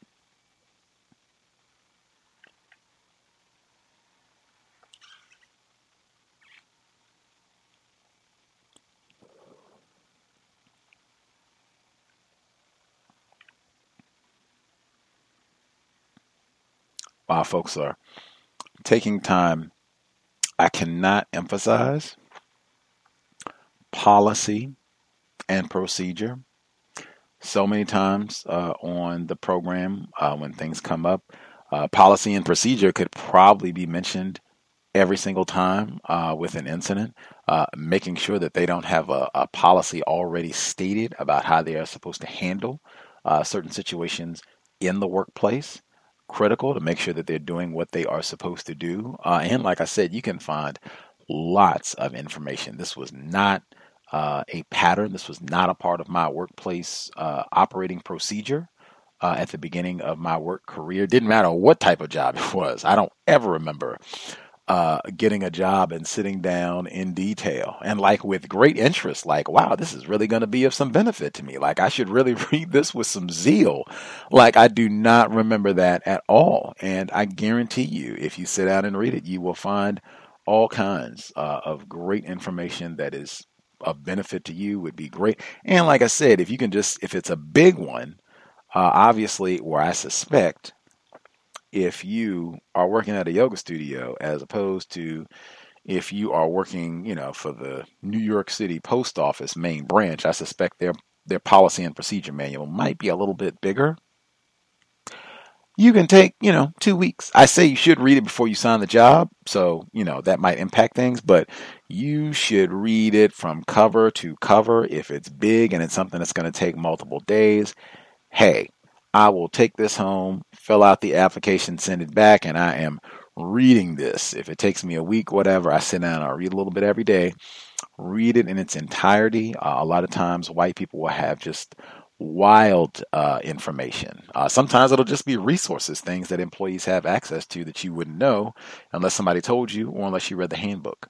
Read the policy and procedure. Uh, lots of information, and you should have at least one question uh, when you read one thing just to make sure that you understand correctly uh, that you know you have not missed something from the policy.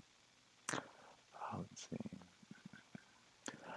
Uh, other folks who dialed in, again, not a broadcast for spectators. Uh, for other folks who dialed in, if you are having no issues in the workplace, please we beg of you, let us know how did you accomplish that? How are you getting through your day without urine being thrown in your workspace, your beverage, uh, white children not coming in and calling you a spear chucker and a coon? How did you do that? Let us know. 605 313 5164, the code 564 943 pound. Press star 6 1 if you would like to participate, uh, caller at 3098 should be with us as well. uh, good evening, Mandy here. Yes, sir. All right. Good evening, Gus. Good evening, callers and participants. Hope everybody's having a constructive evening. Um, to answer the, the direct question, I do use my friends as reference, and I I encourage them to use me as, as a reference. Um, as far as when they applying for jobs and such. Uh, my reason is, like I said, if, you say it as reference, the, I can I can attest to their character, and I would hope they would be able to attest to mine. Um, as far as children in the workplace, I I take that on a case by, I guess, case by case basis. It depends on the demeanor of the child and um, how they how they how they um, how they react in, and um, portray themselves in, in that in that in the workplace. So I've had that situation. I've actually where a previous job where I had to interact with the children quite frequently where they were. Um, I was quite friendly with them, and they were friendly with me, so I I didn't have any problem. They were white children, and actually, I, uh, in retrospect, I think probably I shouldn't have, but that that's that's what I did. I was um, friendly with them as as far as they were as friendly with me. I would I would re- reciprocate what whatever energy they put forward. I did have a question. I'm looking for suggestions because this is a actually something that that's happening now, so I had to take some time to write it down. So if you bear with me, I'll um, read the situation and listen uh, listen for any suggestions and advice that anybody would have. I'm looking for suggestions on diffusing, deflecting further conflict between two white ma- two white non-white males and myself, one of whom is a so-called supervisor. The supervisor refused to pay the other non-white male a bonus OT for the day. The supervisor had told the other male that none of the workers would not receive the extra pay, but the supervisor did indeed sign off on the extra pay. The non-white supervisor stated later, if when the subject rises, he had a rationalization at the ready and seemed to not be concerned. Later in the day, after the shift, the non-white male who, I, who was denied the bonus and who I partnered with often called me and questioned me about the situation. So specifically, if the supervisor had signed off on the bonus, I was purposely evasive. He didn't come, he didn't contact another worker who was on the site to question her. I do not know her response. My question is, how should I best respond to any further query from the non-white male who's denied the bonus, the bonus that does not cause additional conflict? Thank you. I'll mute my line. Uh, much obliged uh, for your question. Uh, sorry you are in that predicament. Um, hmm. So you do have information. Make sure I understood correctly. You do have information that this uh, white man denied the overtime pay for this non-white supervisor, but he did uh, approve the overtime pay for the other employees. Do you have like direct evidence that yes, that did happen? He did do that.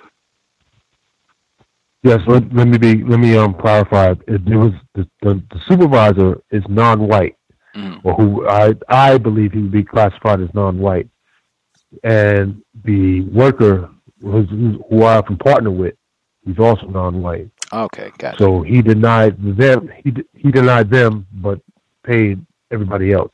Gotcha. And I he he stated he stated it wasn't personal, but I I don't know now in retrospect. I think it's something a um, personal issue. So I, I want to know how to best not cause any further conflict.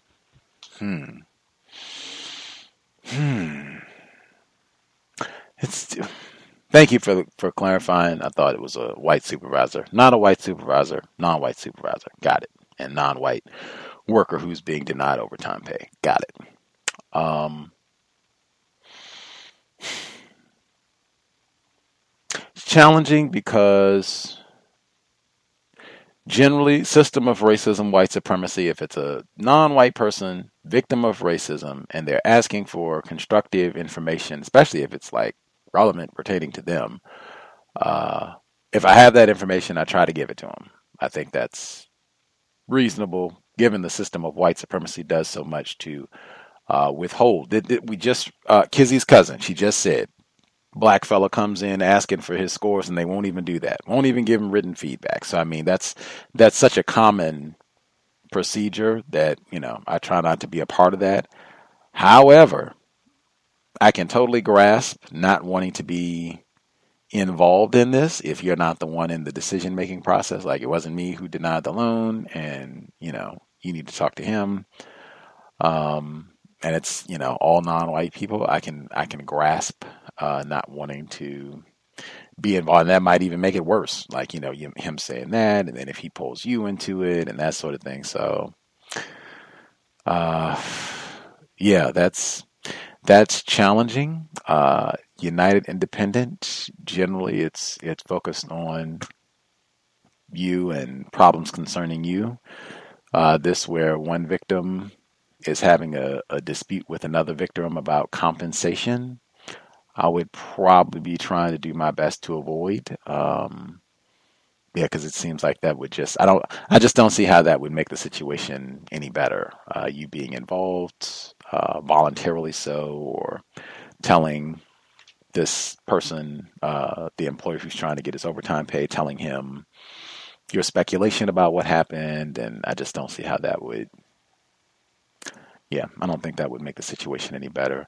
Does any any of the folks that are listening, they have any suggestions? If make sure I got it. So it's a non-white supervisor, non-white subordinate, non-white subordinate. I guess thought was under the impression he was going to get overtime pay. It was denied, uh, but the supervisor, who is non-white, approved overtime pay for all the other employees, just not for this non-white worker. Seems like it could be something personal. Uh, now the employee is coming to speak to our caller uh, and others trying to figure out what's going on and obviously being upset, or at least I would be, uh, about not being funded. Uh, would you? How would you deal with this? Would you, I guess, share additional information? What would you do if you were our caller being approached by the employee in this situation?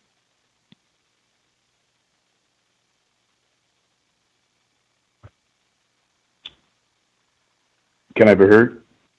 Retired firefighter. I could be wrong about this, but what uh, I'm thinking that I would do is to uh, collect all of my facts that would support me getting paid and go uh, to uh, the person that is over him with the case.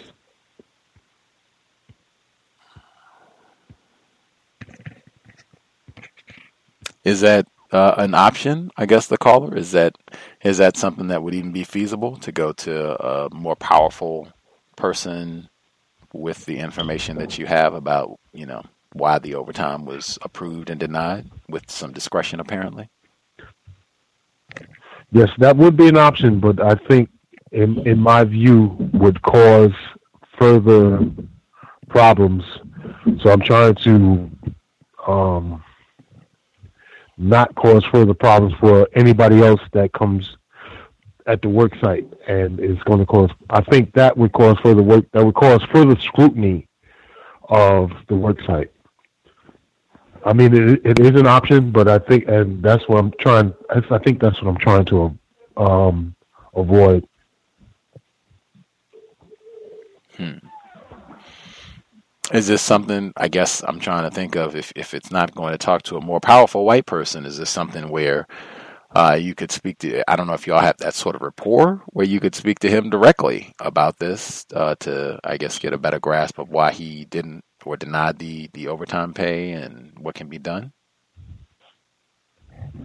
I do. I, I think. Uh, I don't know if I have uh, a good report. I, I think I have a good enough report that I can speak to him the supervisor directly because he's because um, I'm uh, strangely enough he's been speaking to me because I'm like I'm actually finally up for my promotion. I think wow this is two years ago when I first called in and I was having issues with a, with the promotion, but they finally um, I've taken my medical for the promotion, so I'm just waiting for the start of the class. So I've spoken to him about Matter of fact, let me add, I guess add additional context. He's um, actually spoke. To, he actually questioned me about what would I do in this situation, and I told him I had no ready answer. Now I would I want to I would want to ponder upon that. This is the supervisor speaking to me, so I I I'm, not sure if I want to approach it, and I don't want to. I think I will. I think I would have to approach him and speak to him I think that would probably be the best the best way to go about it.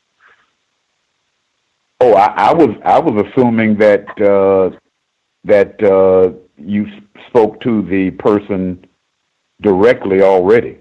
Uh, that's that was my assumption.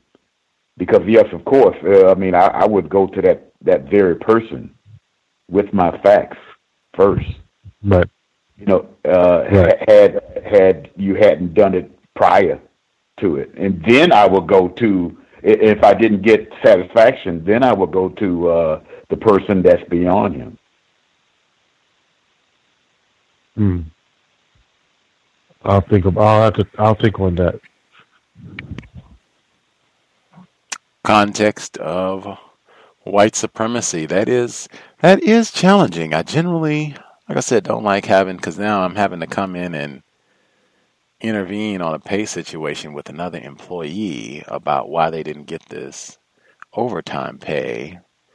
Uh, but I mean, yeah, if you all have, yeah, that's, hmm, that is, uh, but I, I mean, I certainly advocate, you know, doing the correct thing. If if he should have got the overtime pay and then he's not getting it, then you know we should be doing the correct thing by by victims of racism. But wow, to uh, man, we have to fight and scrap to get a raise or to get some sort of uh, constructive rating for your annual review or biannual review or whatever it is. And wow, now I got to go in here and be a part of grappling and, and tussling for somebody else's overtime pay. Like, wow, that is, am I going to get a, a, raise for this or do I get an extra nickel or anything for this? Uh, did any other folks have uh, recommendations for this? That is a tough one. I'd be curious to hear what Mr. Fuller had to say uh, on this one. Like, wow. Yeah, thank you for the suggestion. I'll, um, like I said, I'll be sure to call on his, um, see if I can get in, get a call on his show.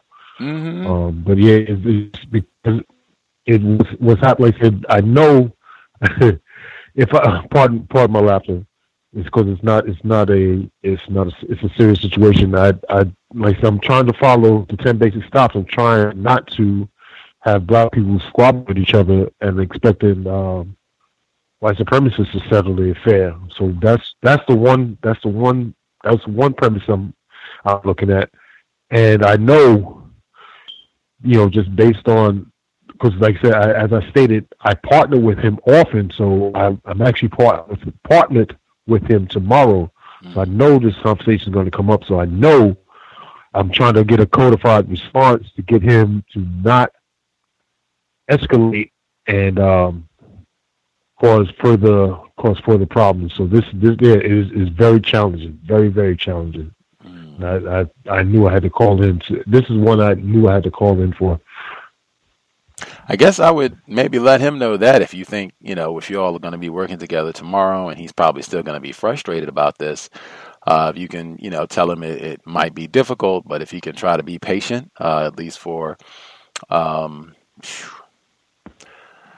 I try to overshoot with things like that uh, to give yourself like double the time that you think it'll actually take. So, you know, just for example, if you think uh, tomorrow's Saturday, so if you think, okay, uh, it might take Wednesday for me to have a meeting, uh, then I would say it's going to take a week. You know, if you could be patient for a week because his schedule is full, and you know, it might take it might be Thursday or Friday before I get to talk to him. So you know, if you can wait a week and then, you know, hey, if I'm able to talk to him Monday, then whoopee. I said a week and hey, we were able to knock this out on Monday. Um, but I would try to, to give myself substantially more time than I think I will need uh, and asking him to be patient. And, you know, I'll try and talk to him and see if we can can help resolve this, but just try to be patient. Exactly what you said. You know, we want to try to solve this in a way that doesn't make things worse. Uh, and hopefully, gets those extra nickels uh, in your pocket where everybody's happy and we can move forward with no problems. Um, but yeah, if you're going to see him, I would just tell him that, like, yeah, I'm, I'm been thinking about this and, uh, I'm going to try and see if I can talk to him, see if we can, if we can find a way to, to solve this and, and get you those nickels. Can't make any promises, but if you can just be patient with me for a week, boom, we'll, we'll see if we can, see if we can make this situation right and go from there. Um, I always like solving problems where you don't have to involve other white people. Any other folks have a suggestion or a thought on how they would proceed with this one?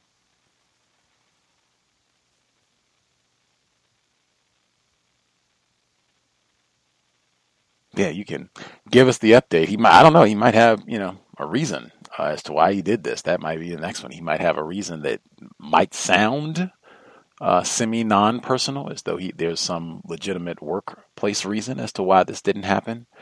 Uh, I know that does happen sometimes with overtime and those type of situations where it's supposed to be a, a an increase in pay. Sometimes there can be all kinds of uh, odd caveats, uh, white people or non-white people, as to why that doesn't kick in or why it kicks in later uh, than one thinks it should. Uh, but yeah, if you have an update on that situation, please share context of white supremacy.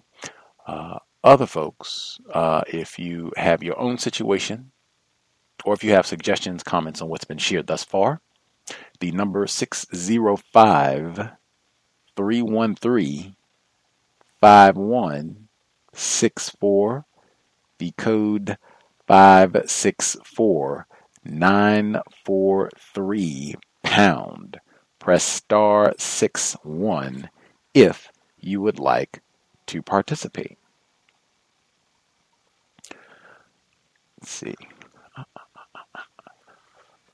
other folks who dialed in, if you have a hand up, uh, if you have either your own experience or still if we have folks, if you have comments, references, making sure you have them at the ready, uh, and or if you have uh, a codification around dealing with children being brought into your work environment, feel free to share. Hello, may I be heard? Greetings, Irie. I think that was the Lafayette. Uh, I think that was Lafayette, Louisiana, Mercedes Benz, where they were bragging about selling black customers uh, higher priced, inflating the price for black customers who wanted a Mercedes, uh, and then calling the black Mercedes Benz employees niggers. Good to hear from you, Irie. Thank you. Nice to hear from you as well. And hello to everyone on the line.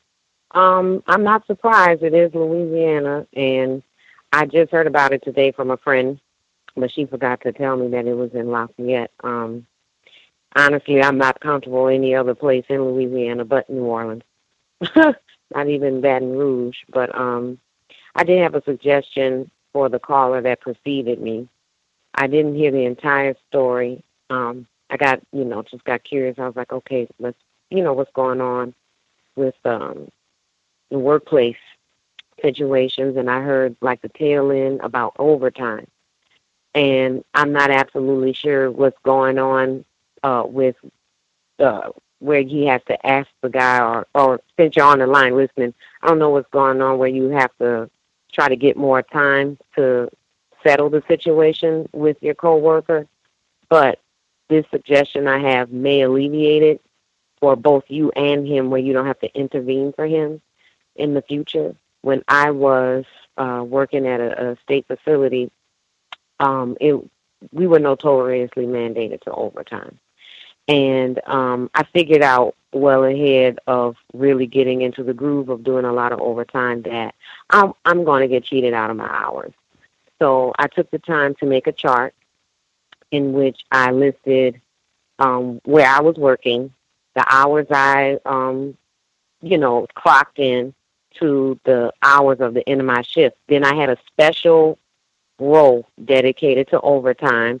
When that started, when it ended, I, um, and also the supervisor on duty.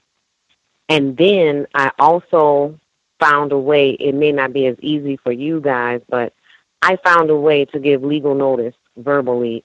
Hey, supervisor so and so, it's Irie, and I am here on a second shift of uh, meaning not my shift, but a second shift, and I've noted it, and now you know.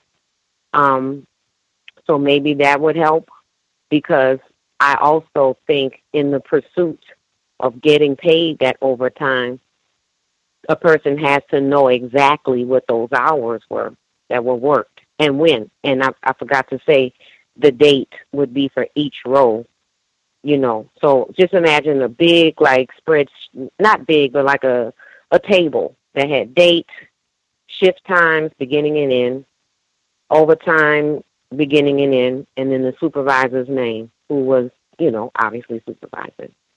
And so he he could use that as a tool to pursue due diligence on his own in the future. And that's um yeah, that's what I want to add. I hope that I hope that's a good idea, but it, we won't know until he practices it and tries it at least once. Thank you. I'm little bit, I'm tongue twisted tonight. Thank you. I'll mute my line. I know the feeling. Absolutely. Um, great suggestion, uh, Irie. Um, that is so common in terms of black people being, or non white people, period, being in employment situations where overtime ends up being disputed. Uh, the period ends up somewhere being, oh, wait a minute, no, uh, on this date, you know, you didn't work enough hours or the overtime didn't start or you're one of the employees that's exempt. Like I said, it's so frequent where there's some sort of caveat that results in the non white person missing out on the overtime. And like you said, sometimes uh, they'll use that as like an incentive. We're chasing thinking that we're gonna get it or we're close to it or we already got it and then we don't get it. And, you know, did all this extra extra hard work uh, chasing that so that you can do your diligence so that you know exactly what your hours are. And then i like the confirmation as well so that this is noted oh okay this is not my shift even. This is my second shift for my hours overtime all of that. So there's no surprise. There's no no nothing comes up as an issue like all of this was noted along the way. You have a nice neat paper trail and a nice spreadsheet to confirm by hours. And i think some other people have said that there are even some apps uh, that are really really easy that can help you do the same thing so that you have a nice elegant 2020 uh, 2020 uh, record of your hours each week and everything matches up on your paycheck. Because it's just it's so so common. And especially in this situation man when you got third parties now who got to be involved in this, and you know, I, ugh, yeah, try to minimize as much of that as you possibly can to make sure that you get all of your coins, no wage theft. Uh, other folks who dialed in, if we missed you totally, uh, or other folks who did, did we? I thought I heard someone speak up. Did we miss somebody? Yeah, I was I was about to uh, uh, speak up if nobody else was uh, joining in and give my experiences about uh, children in the work, workplace, quote unquote. Oh yeah, we asked about that. Let's hear it. Uh, yeah, well, with the fire service, uh, it works in several ways. Uh, formally, you can call headquarters and organize an an an uh, appearance to your school, you know, with the uh, the the the, uh, the that particular uh, personnel at a fire station, whether the fire truck or both the truck and the uh, uh, both the fire truck and the rescue truck, and then what would take place the uh, the the two units would go on what they call go on a ten. That means they'll go out of service, and other stations would take their calls, their emergency calls, uh, or it can be more informal to where uh, you would still go out to a school or a kindergarten or something like that. And if you get a call because you're listening to the radio, you know, you will go on it, respond to it, that sort of thing. You may or may not be able to come back. Uh, and also, there's a level to whereas even coworkers would bring their children uh, to on the job site that sort of thing. For the most part, with the latter one, uh, basically, uh, because if you're a child, you're going you're going to make sure that you watch out for their safety, uh, that sort of thing. I've never experienced or saw uh, any child get injured or hurt uh, any type of way. One thing about it, though, when when a white person would bring their child or children on the on the job, I wasn't uh, that much interested in, in the the worker, let alone talking about their children. Uh, so for the most part, I have this look on my face that uh, uh, he's not he's not inviting uh, uh, as far as a person you want to sit around and speak with, and and and, and children uh, basically will go on about the, go about their business and whatnot. Uh, for the most part, the non-white black uh, employees, uh, I've basically had a a workable uh, relationship with, not necessarily quote unquote friends. And if they brought their child children around, I would be uh, I would uh, uh, invite their attention because you never know on who you may be in company of as a non-white black person. Uh, that may be the person who can solve a whole lot of problems, you know that sort of thing. And so I uh, garnish myself accordingly. Uh, of course, in the school situations, uh, as probably you all would know, the, the firefighters would be the stars of the show, no matter, you know, all of the different uh, workplace uh, pre- presentations that happens at, at schools on the elementary level, kindergarten level to the high school level.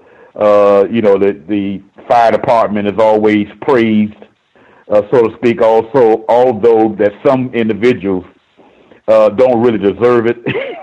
you know, as far as they're concerned, as far as quote unquote saving lives, they may not have went on a call uh, in in a in a year that registered as an emergency, but nevertheless, uh, it was you know organized in that in that way. Uh, I didn't spend a great. I can't. Rem- I can't even remember uh, presenting uh, in front of a audience of white children. I, I, it's not, it's not in my mind even think about it, but I do know I spent a lot of time on, on all of those different levels uh, presenting in front of black children, and uh, there's no there's no training for it. There's no practice for it at all. Primarily because we drill all of the time. Uh, there's no issue about you know showing a child uh, your your your uh, your your gear, the the things on the truck, that sort of thing. Uh, a brief talk about what we do and how we do it, that sort of thing, because you do it so much. Uh, and knowing who I was in front of and how important it was as far as quote unquote black children, uh, I, I took a lot of uh, initiative in it, uh, in doing so. Uh, uh, and uh, those are basically my my memories and experiences that I, that I've had.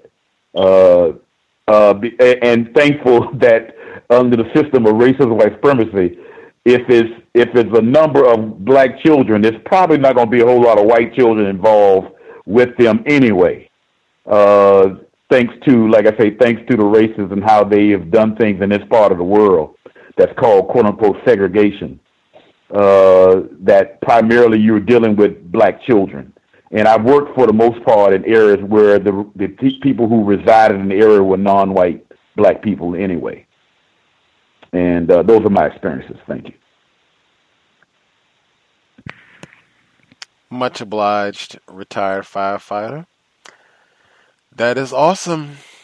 Great. They'd say uh, modeling is one of the most powerful ways that children uh, learn. Uh, so to be able to go and, and have retired firefighter going, talking to children, I am one of the folks out here riding the big red truck, putting out the fires, trying to keep you all safe.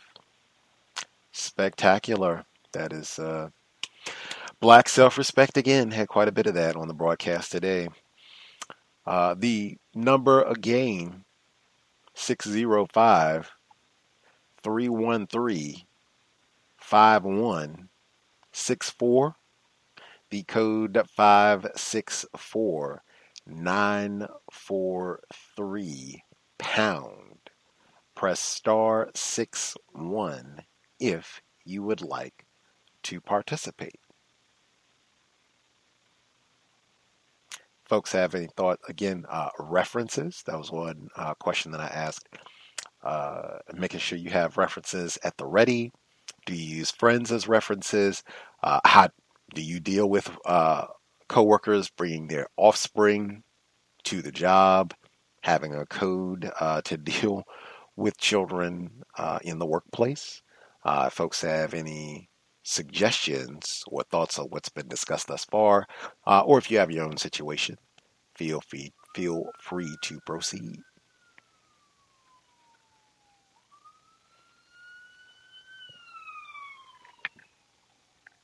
May I be heard? Uh, greetings, caller in Florida. Yes, sir. Thank you very much, sir. Greetings to Gus, the host, the listeners, and callers. I have a few observations from the past few days.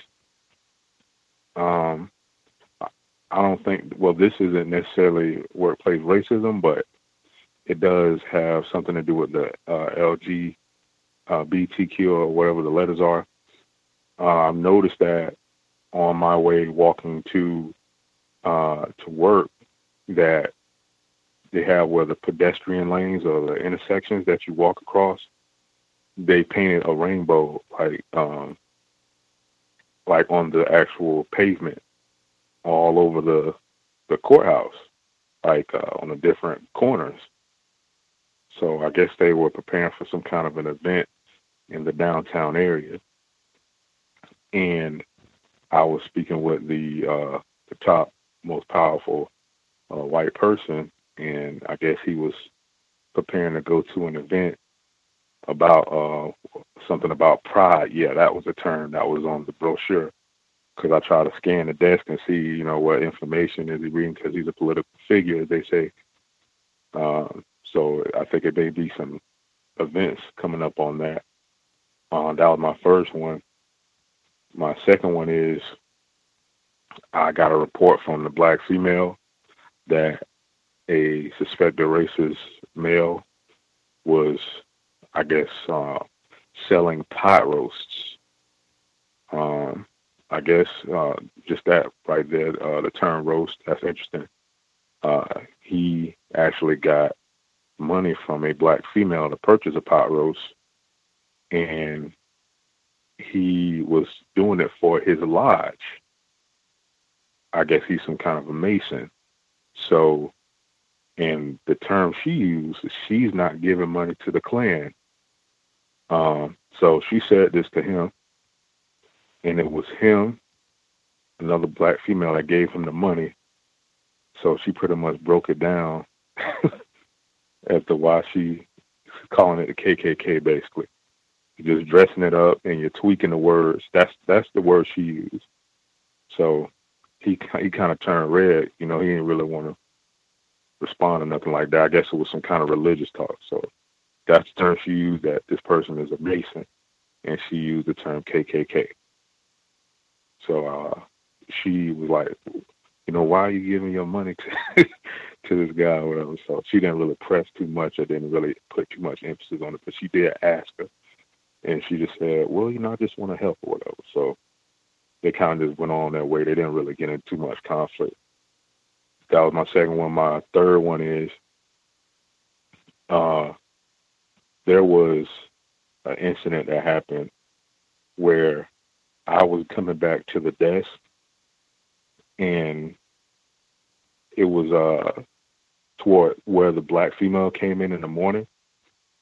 And I noticed a pattern where the operator will send calls to the phone she's been assigned and she's not even at the desk uh comfortably situated yet. So I took the line, I took the call and she was like, you know what, I'm about to go tell her about this because, you know, it, it really does uh, frustrate her. And I think I definitely think racism was being practiced there because I know the operator, uh, a person who's classified as white, she knows that this person gets in at a certain time. So she's getting calls received to the desk, and the white person isn't getting the call. So that's another one to pay attention to. Um, so she went out there and confronted the lady about it, and then I heard, I overheard them gossiping. You know, I was over there talking to the uh, supervisor. So the lady was like, I, I just don't know what to do. And sometimes, you know, when you're there sitting there um, pressing buttons all day, you just press just anything. It didn't make logical sense to me. Uh, but she definitely was direct toward um, black self-respect, I would say. Um, my fourth one is uh, there was a conversation that the same black female and white female was happening. I mean, was having, and you know, they they they had these kind of personal conversations about relationships and stuff. So I kind of just, uh, I guess, disregard listening to it. But this one was constructive in a sense.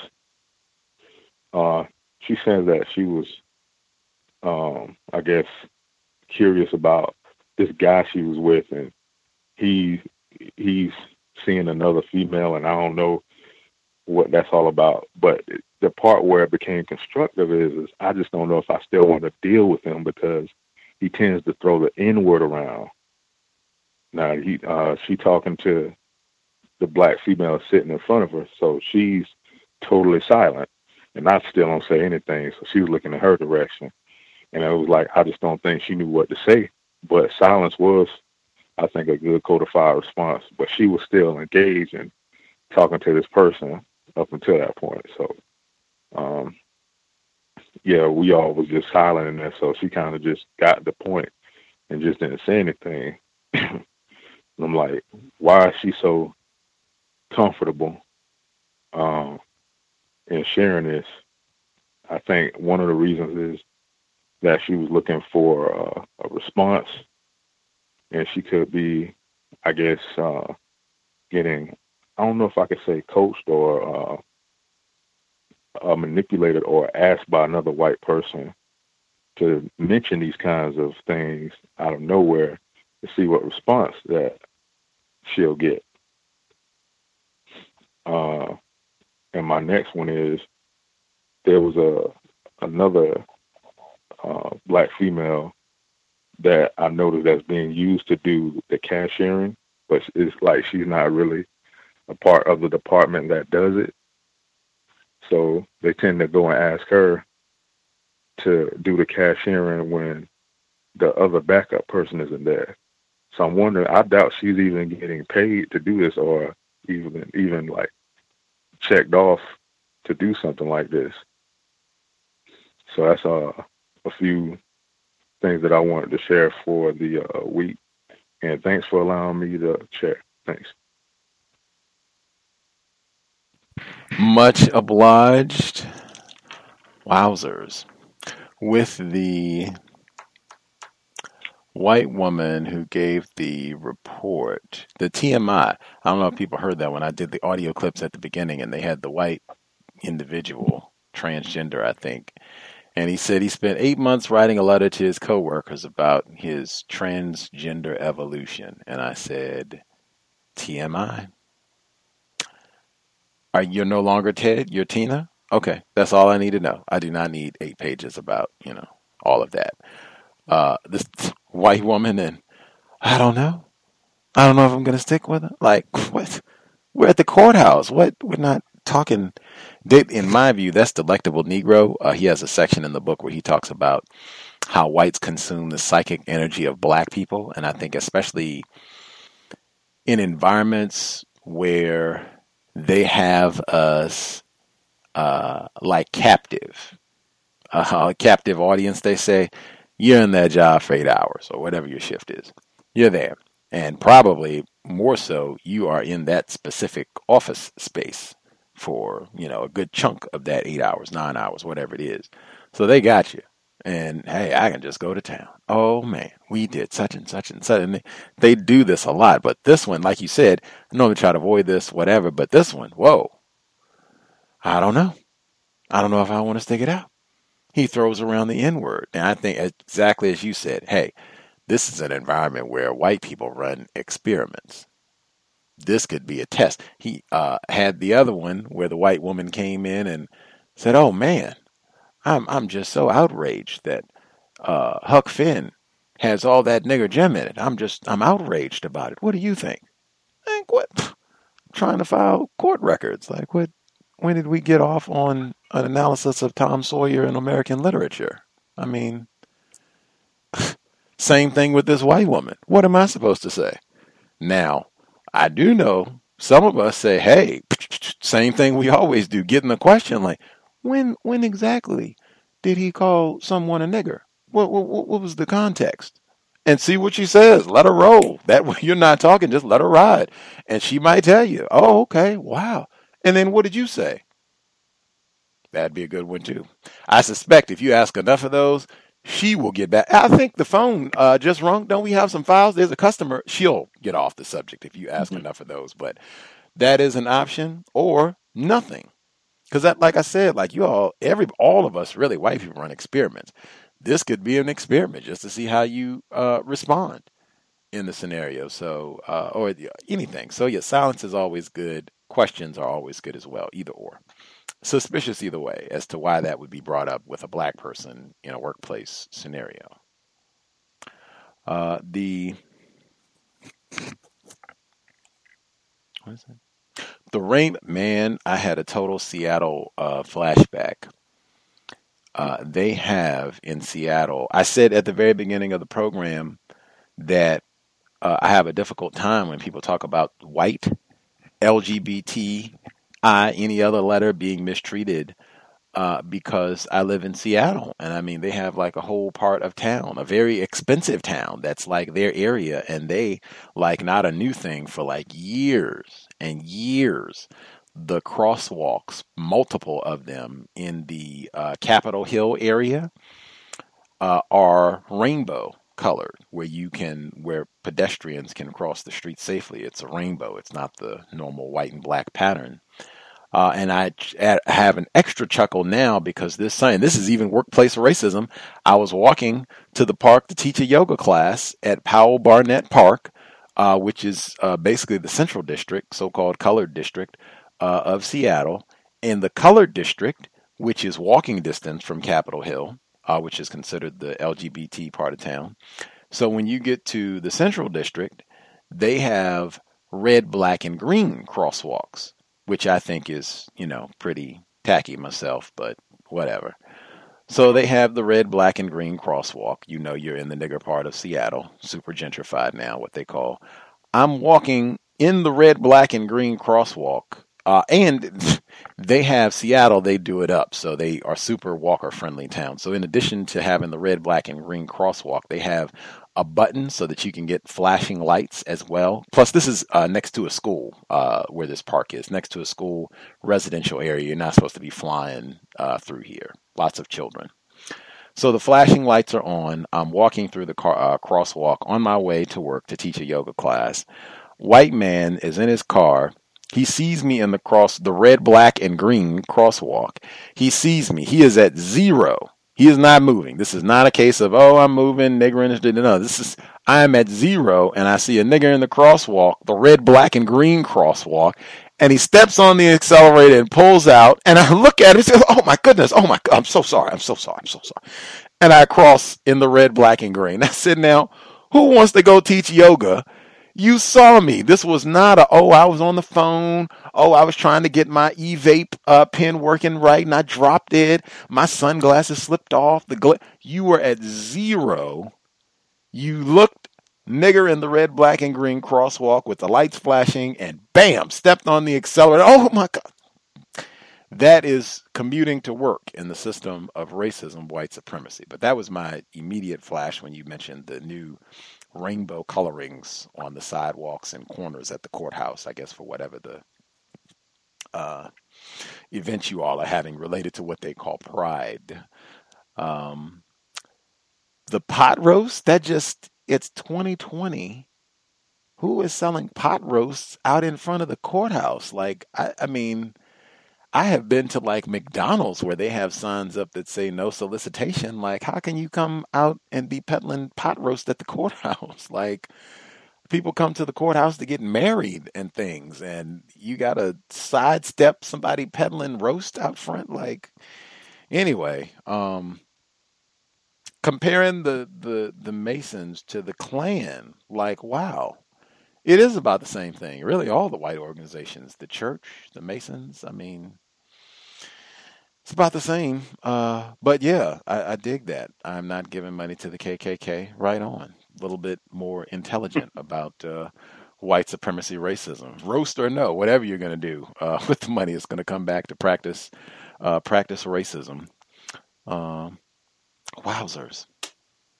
The N word. Uh, that that maybe would have been a question that, and it might even be a question that I would come back and ask because I said you can do that too. You can be silent if they say that like on a Friday and then Monday can come and you can say, you know what, Susan, I kept thinking about that all weekend long.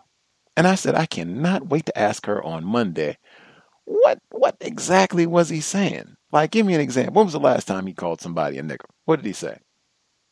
And see what she says. Then she says, he says, and what did you say? He said, uh, that no good Obama's a nigger. I'm glad that nigger's gone. What'd you say?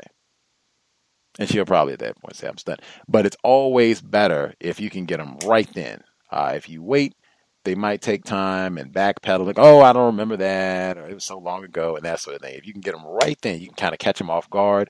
You might be more likely to get a little bit more uh, truth uh, from them because they'll be a little bit surprised, and right in the moment, they won't be able to prepare. They might even be stunned uh, that a nigger asked them a question. Uh, much obliged, uh, caller in Florida slinging pot roast at the courthouse. Uh, let's see. Other folks, if you have any questions, suggestions, uh, if you have dealt with white children in your workplace, children in the workplace, period, I reckon, uh, feel free. Uh, last few moments uh, of the broadcast, uh, if you have any thoughts you would like to add on based on what we've heard today. References as well. We talked about that. If you use your friends uh, as references and or things that you do to make sure that you have ready-made references, maybe plenty of them. Uh, like I said, I was a little bit surprised at needing, you know, like five. like uh, that is a lot of people to speak well about Gus and to not mention racism. Hello, Nancy Irie in Louisiana. Yes, hello, I'm back. Um, I'll make this brief for other people. I want to give um, the caller in Florida accolades for his uh, uh, patience because I'm at the point with um, white people when they want to indulge in conversations on the job. Um, I'm, I'll say, um, well, what makes you think I want to hear this? Or why are you telling this to me? And that would be my response. And it, I don't know, hopefully it wouldn't, you know, more wouldn't come out of it. But I just, I don't want to hear it. I don't want to hear your tacky, trashy activities, whatever they are. I don't care if you found a coupon for fifty dollars off, uh, you know, a fifty dollar whatever. It's not something I'm interested in, and it's not something that we're here to do. Um, but yeah, good job. Thank you for being so patient. Um, the other thing I wanted to further inculcate with the timesheet situation or creating one, um, I actually was cheated out of um, overtime. And the reason I knew was because I could refer to um, my my catalog of how you know I did my work, you know when I did it, and come to find out, the reason my hours were wrong was because the um, the timesheet collector um, didn't like me, and she was non-white, victim of racism. She was black. She didn't like me because um, I hung up on her when she started yelling at me over the phone after an adverse event um, during my overtime shift. And, you know, while she was yelling, I kind of was surprised, so I just hung it up. And then um, she called back and she was like, um, So you about to tell me that um, the phone hung up accidentally? I said, Actually, no, I hung up because you were yelling at me and I don't know why. And it's not professional. So, I mean, we can talk some more, we can talk again, but you don't have to yell at me. I'm an adult, and so are you. And so at that time, she wasn't the timekeeper. Then they switched her later, and of course, she she ran across the notorious me in doing her uh, new position and cheated me out of almost like a hundred and sixty hours of overtime. And at that time, I was doing like 85 to almost 90 hours a week. So that's two weeks worth of overtime.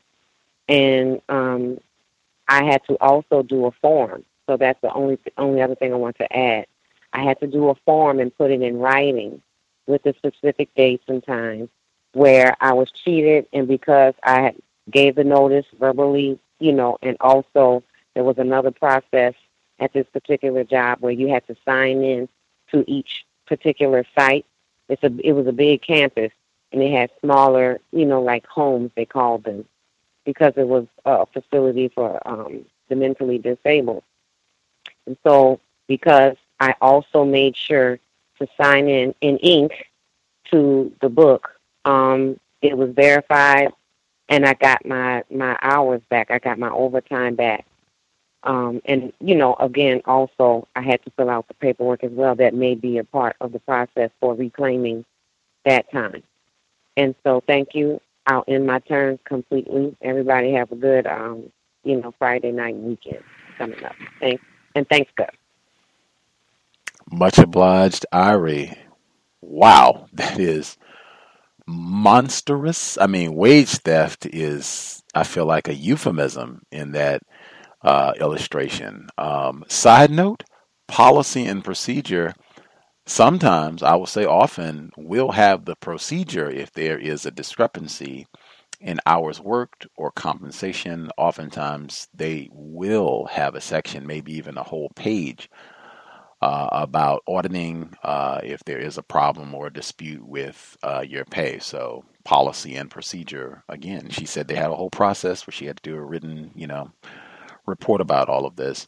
Uh, but I mean, uh, just that alone, uh, and seeing a white person got their promotion. They don't have those problems. They move right on up the ladder, qualified or no, boop, boop, boop, boop, boop. And they move right on up with all of their vindictiveness and racism. Like, oh, yes, I remember that nigga hung up on me, didn't you? Oh, yeah.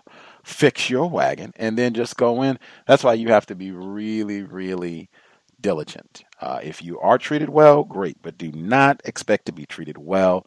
Really be mindful. Uh, and I mean mindful about everything. That's why I said it's good to check uh, the policy and procedure because it might not even just be your pay, it might be other things that you are entitled to, other resources, other benefits, other goodies that you are supposed to get as an employee, but you wouldn't know. Uh, and maybe they don't tell you all the goodies. I've been in those type of work environments too, where they don't even tell you all of the goodies that you get with the job, unless you have the right person, unless they put everything explicitly in the policy and procedure. And sometimes they do. You just got to read the whole thing.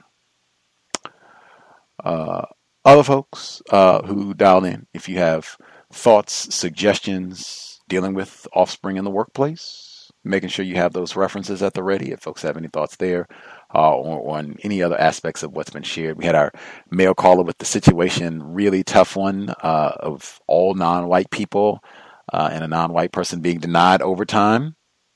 And, you know, he thinks this might be something personal, uh, trying to figure out, you know, to intercede. Should he try and go and speak to the supervisor, non white supervisor, to try to see if he can help alleviate the situation or what to do? Folks have any thoughts on that one? Uh, last few moments before we get ready to wrap up. Proceed. Please do not wait until the last five minutes to get a hand up or to chime in if you have thoughts to share.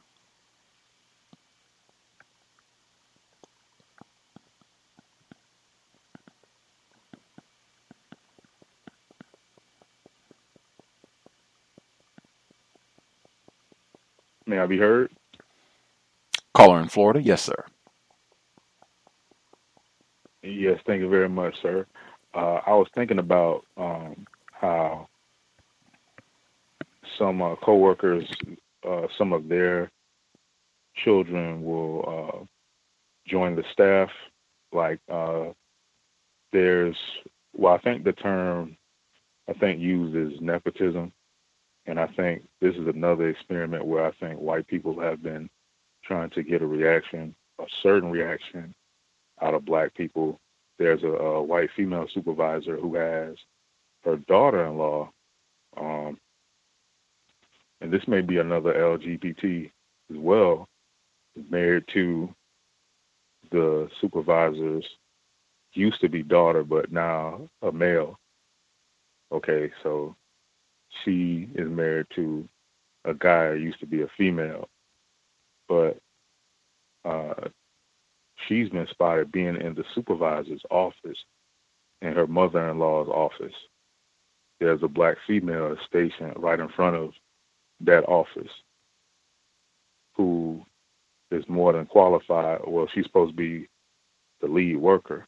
So she's obviously uh, physically able to see that this person's somewhat relative is having access to her office while she's not there. So that was one I've been meaning to share. Um, and this person's daughter also was allowed at one point to work in that same area, uh, doing another type of assignment because they have different departments of one overall area. So I think someone made a report, and that person was gone in no time. And here's the interesting thing: the daughter or the granddaughter to the supervisor is non-white. Her mother is white. So I'm not sure. I think she said the person was adopted or whatever. Um, so it's kind of confusing. So she got moved to another place. And my next one on that with uh, offspring, this is a black male child, well, not a child, but uh, young black male who was in college now there was a comment that was made about him. Uh, I guess he was made to he was asked to do some more uh, laborious things make boxes and carry them. So this suspected racist woman was quoted as saying, I like blank. He'll do whatever you ask him to do. He's a good guy. He'll he'll do whatever you ask him. So it sounds like, uh, and I know I'm using the word like to make a comparison, but that's definitely describing someone as a slave, in, in my opinion. Uh, I had another one. No, I had two more. Uh, I got a call from a customer who wanted me to check the property appraiser uh, on finding a property. So as I was doing that, uh, she just started just saying something that was totally unrelated, and she says, "Man, this these properties can get very tough to uh, look after or something." And she said, "You know, with all of these foreigners moving in, you know, it's getting tough out here. So I just said, um, is there anything else I can help you with? And she says, no, well, I guess that'll be it. So I just asked the question and I pretty much got the female off of the phone. And I, I think this was a white woman. Um, so I'm just going to uh, say that she's a suspected racist. And we have a, a new black male that started. Uh, what was an act of racism because I think they're isolating this victim of racism. But on the first day, the supervisor in that area was like, "Oh, okay, you know, we got to clean up the area. You know, we got a new person coming in." And they like they hired the guy like a week prior, and they still didn't even tidy up the area where the guy's going to be sitting. So they're just trying to find find a way to, to clean up the area. She asking somebody else to clean it. She didn't even volunteer to do it herself. Um, you know, it was a couple of boxes around, so she just took the boxes and uh, took them around the corner somewhere and threw the boxes to the side. And you could just tell some of the desk was dusty, uh, just terrible act of racism right there. And uh, I'm going to be making sure that I'm paying attention to how he's treated. Uh, and I'll report back on what I noticed. And that's all I have for now. Thanks for allowing me to share. We, I am super uh, interested in hearing how the new uh, employee is treated. Uh, that is a good way of an. Uh, Mr. Fuller talks about comparison. Uh, that is a, a, quality way of evaluating justice. Now, I mean the tackiness. They can't even get the boxes out of the. Like, and again, this is the courthouse. Like, man, like, come on, this is not McDonald's. Like, this is not the pawn shop on the corner. Like, man, and what sort of training opportunities? That'll be good too. To see if they, you know, train him properly when he comes in. Um, the doing, I like this fella. He does whatever. Uh, I that I think can happen to a lot of victims of racism. Um, just trying to advance, try, seeking that white validation that was mentioned earlier in the system of white supremacy, John Henryism, however you want to label it, uh, but trying to avoid being mistreated. And hopefully I can hold on to uh, my job, make a few nickels, get a better job, all of that. Uh, and just, yeah, I'll do it. I'll try to be as accommodating as possible and thinking that that will curry you some favor with whites. And no, we are just a slave he just does everything I want. Uh, and picking up on the tone of how that sounded uh, from the way that they were talking about that uh, victim, uh, I think uh, the drop my notes. The nepotism uh, that is pretty chronic in the system of white supremacy. You can look at the Bush family. I mean, it's lots of illustrations where whites do that on a constant basis, where it'll be their son and nephews and uncles and whomever else. Um, it's, I mean, that's rife uh, throughout the system of white supremacy, uh, where, and frequently it'll be unqualified nephews, granddaughters, nieces, sons, daughters, whatever it is, unqualified who uh, got the position to, you know, do whatever. Um, the whole transgender aspect of it. Wow, that's yeah. Lots more of that uh, to come. Uh, and again, I wouldn't have anything to say about any of that. Just here to work. All of that is, you know, whatever. I'm just trying to get work done. Uh, let's see. Much obliged caller in Florida. Uh, definitely give us the update on how the fella is treated and if they eventually get the rubbish cleared from his uh, work area. Uh, other folks, if you have suggestions, comments you want to make sure you share, last few minutes before we call it a broadcast.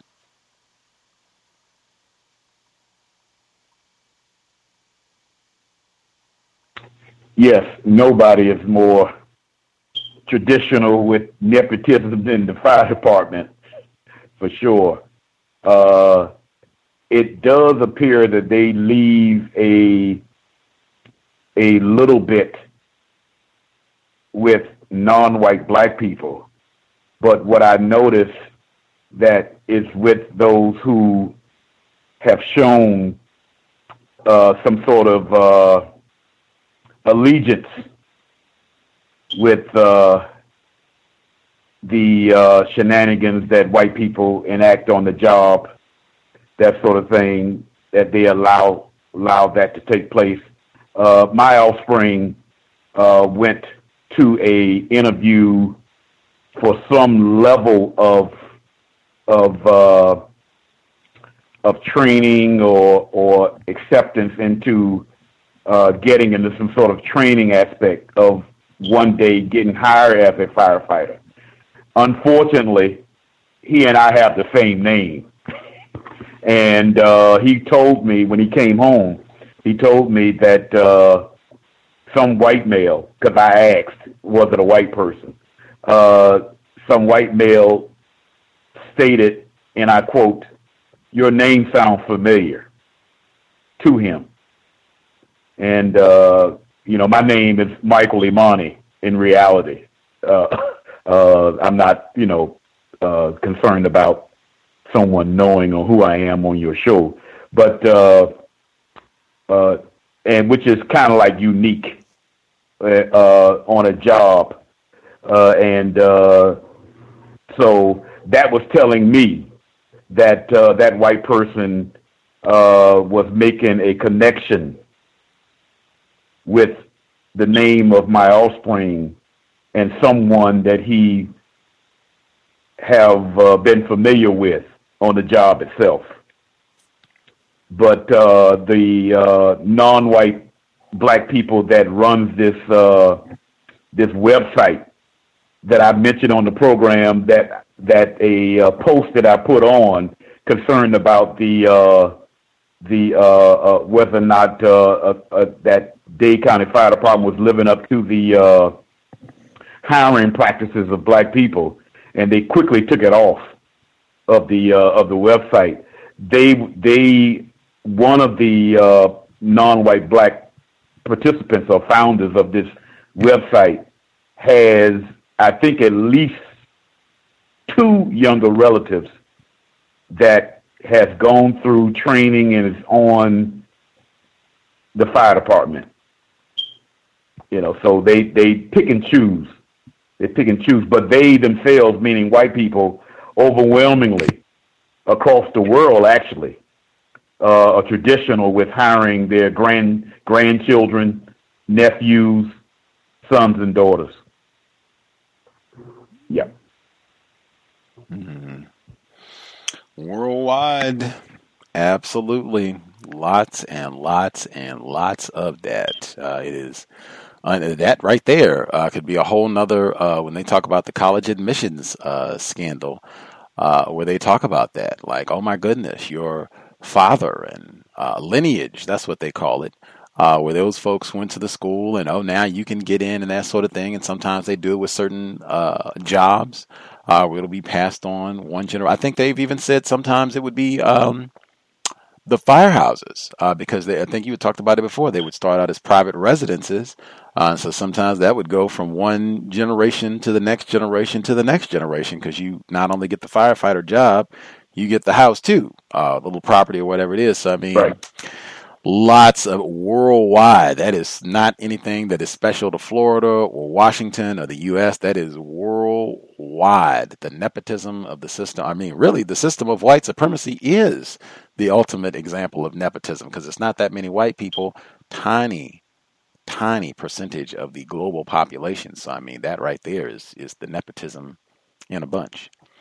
Uh, anything else folks need to share before we conclude? Mr. Fuller said it right. He said they adopted the royalty system, and the royalty system is based on on uh, nepotism. Absolutely. Uh, any anything else?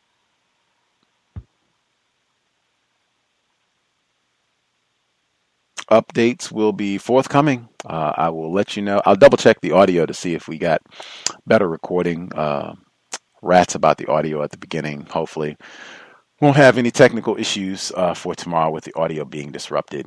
Uh, thanks for your patience. Uh, we'll have updates, the yoga situation, see if uh, we can make it through the references, background check, all of that with the application process. We'll update next time around. We'll be here tomorrow for the compensatory call in, 9 p.m. Eastern, 6 p.m. Pacific. Uh, we will review what took place over the last seven days. Uh, if you have counter racist suggestions, be ready to share 9 p.m. Eastern, 6 p.m. Pacific tomorrow. Thanks to everyone who tuned in this evening. I hope it was a constructive investment of your Friday evening. Sobriety would be best under conditions of white supremacy Let's keep our brain computers working at maximum efficiency so that we can go about the business of solving the problem. In addition to being sober, let's be buckled up every time we are in a vehicle, passenger or driver. Let's do everything that we can to minimize contact with race soldiers. That would include not being on the cell phone if you are driving. Let's minimize our contact with the Amber Guygers of the world. Creator, we ask that you help us remain patient with other black people, victims of white supremacy. We ask that you help us remain patient with ourselves. Remind us to demonstrate the highest levels of black self respect at all times, in all places, each and every time we are in contact with another black person. It has been time. Replace white supremacy with justice immediately. Cal signing out. Thanks all for tuning in. Nigga, you so brainwashed. I'm a victim, brother. Problem. You're a victim. I'm a victim of 400 years of conditioning. Shut up. The man has programmed my conditioning. Mm-hmm. Even my conditioning has been conditioned. With Lucky Land slots, you can get lucky just about anywhere. Dearly beloved, we are gathered here today to. Has anyone seen the bride and groom? Sorry, sorry, we're here. We were getting lucky in the limo and we lost track of time. No, Lucky Land Casino, with cash prizes that add up quicker than a guest registry. In that case, I pronounce you lucky. Play for free at LuckyLandSlots.com. Daily bonuses are waiting. No purchase necessary. Void where prohibited by law. 18 plus. Terms and conditions apply. See website for details.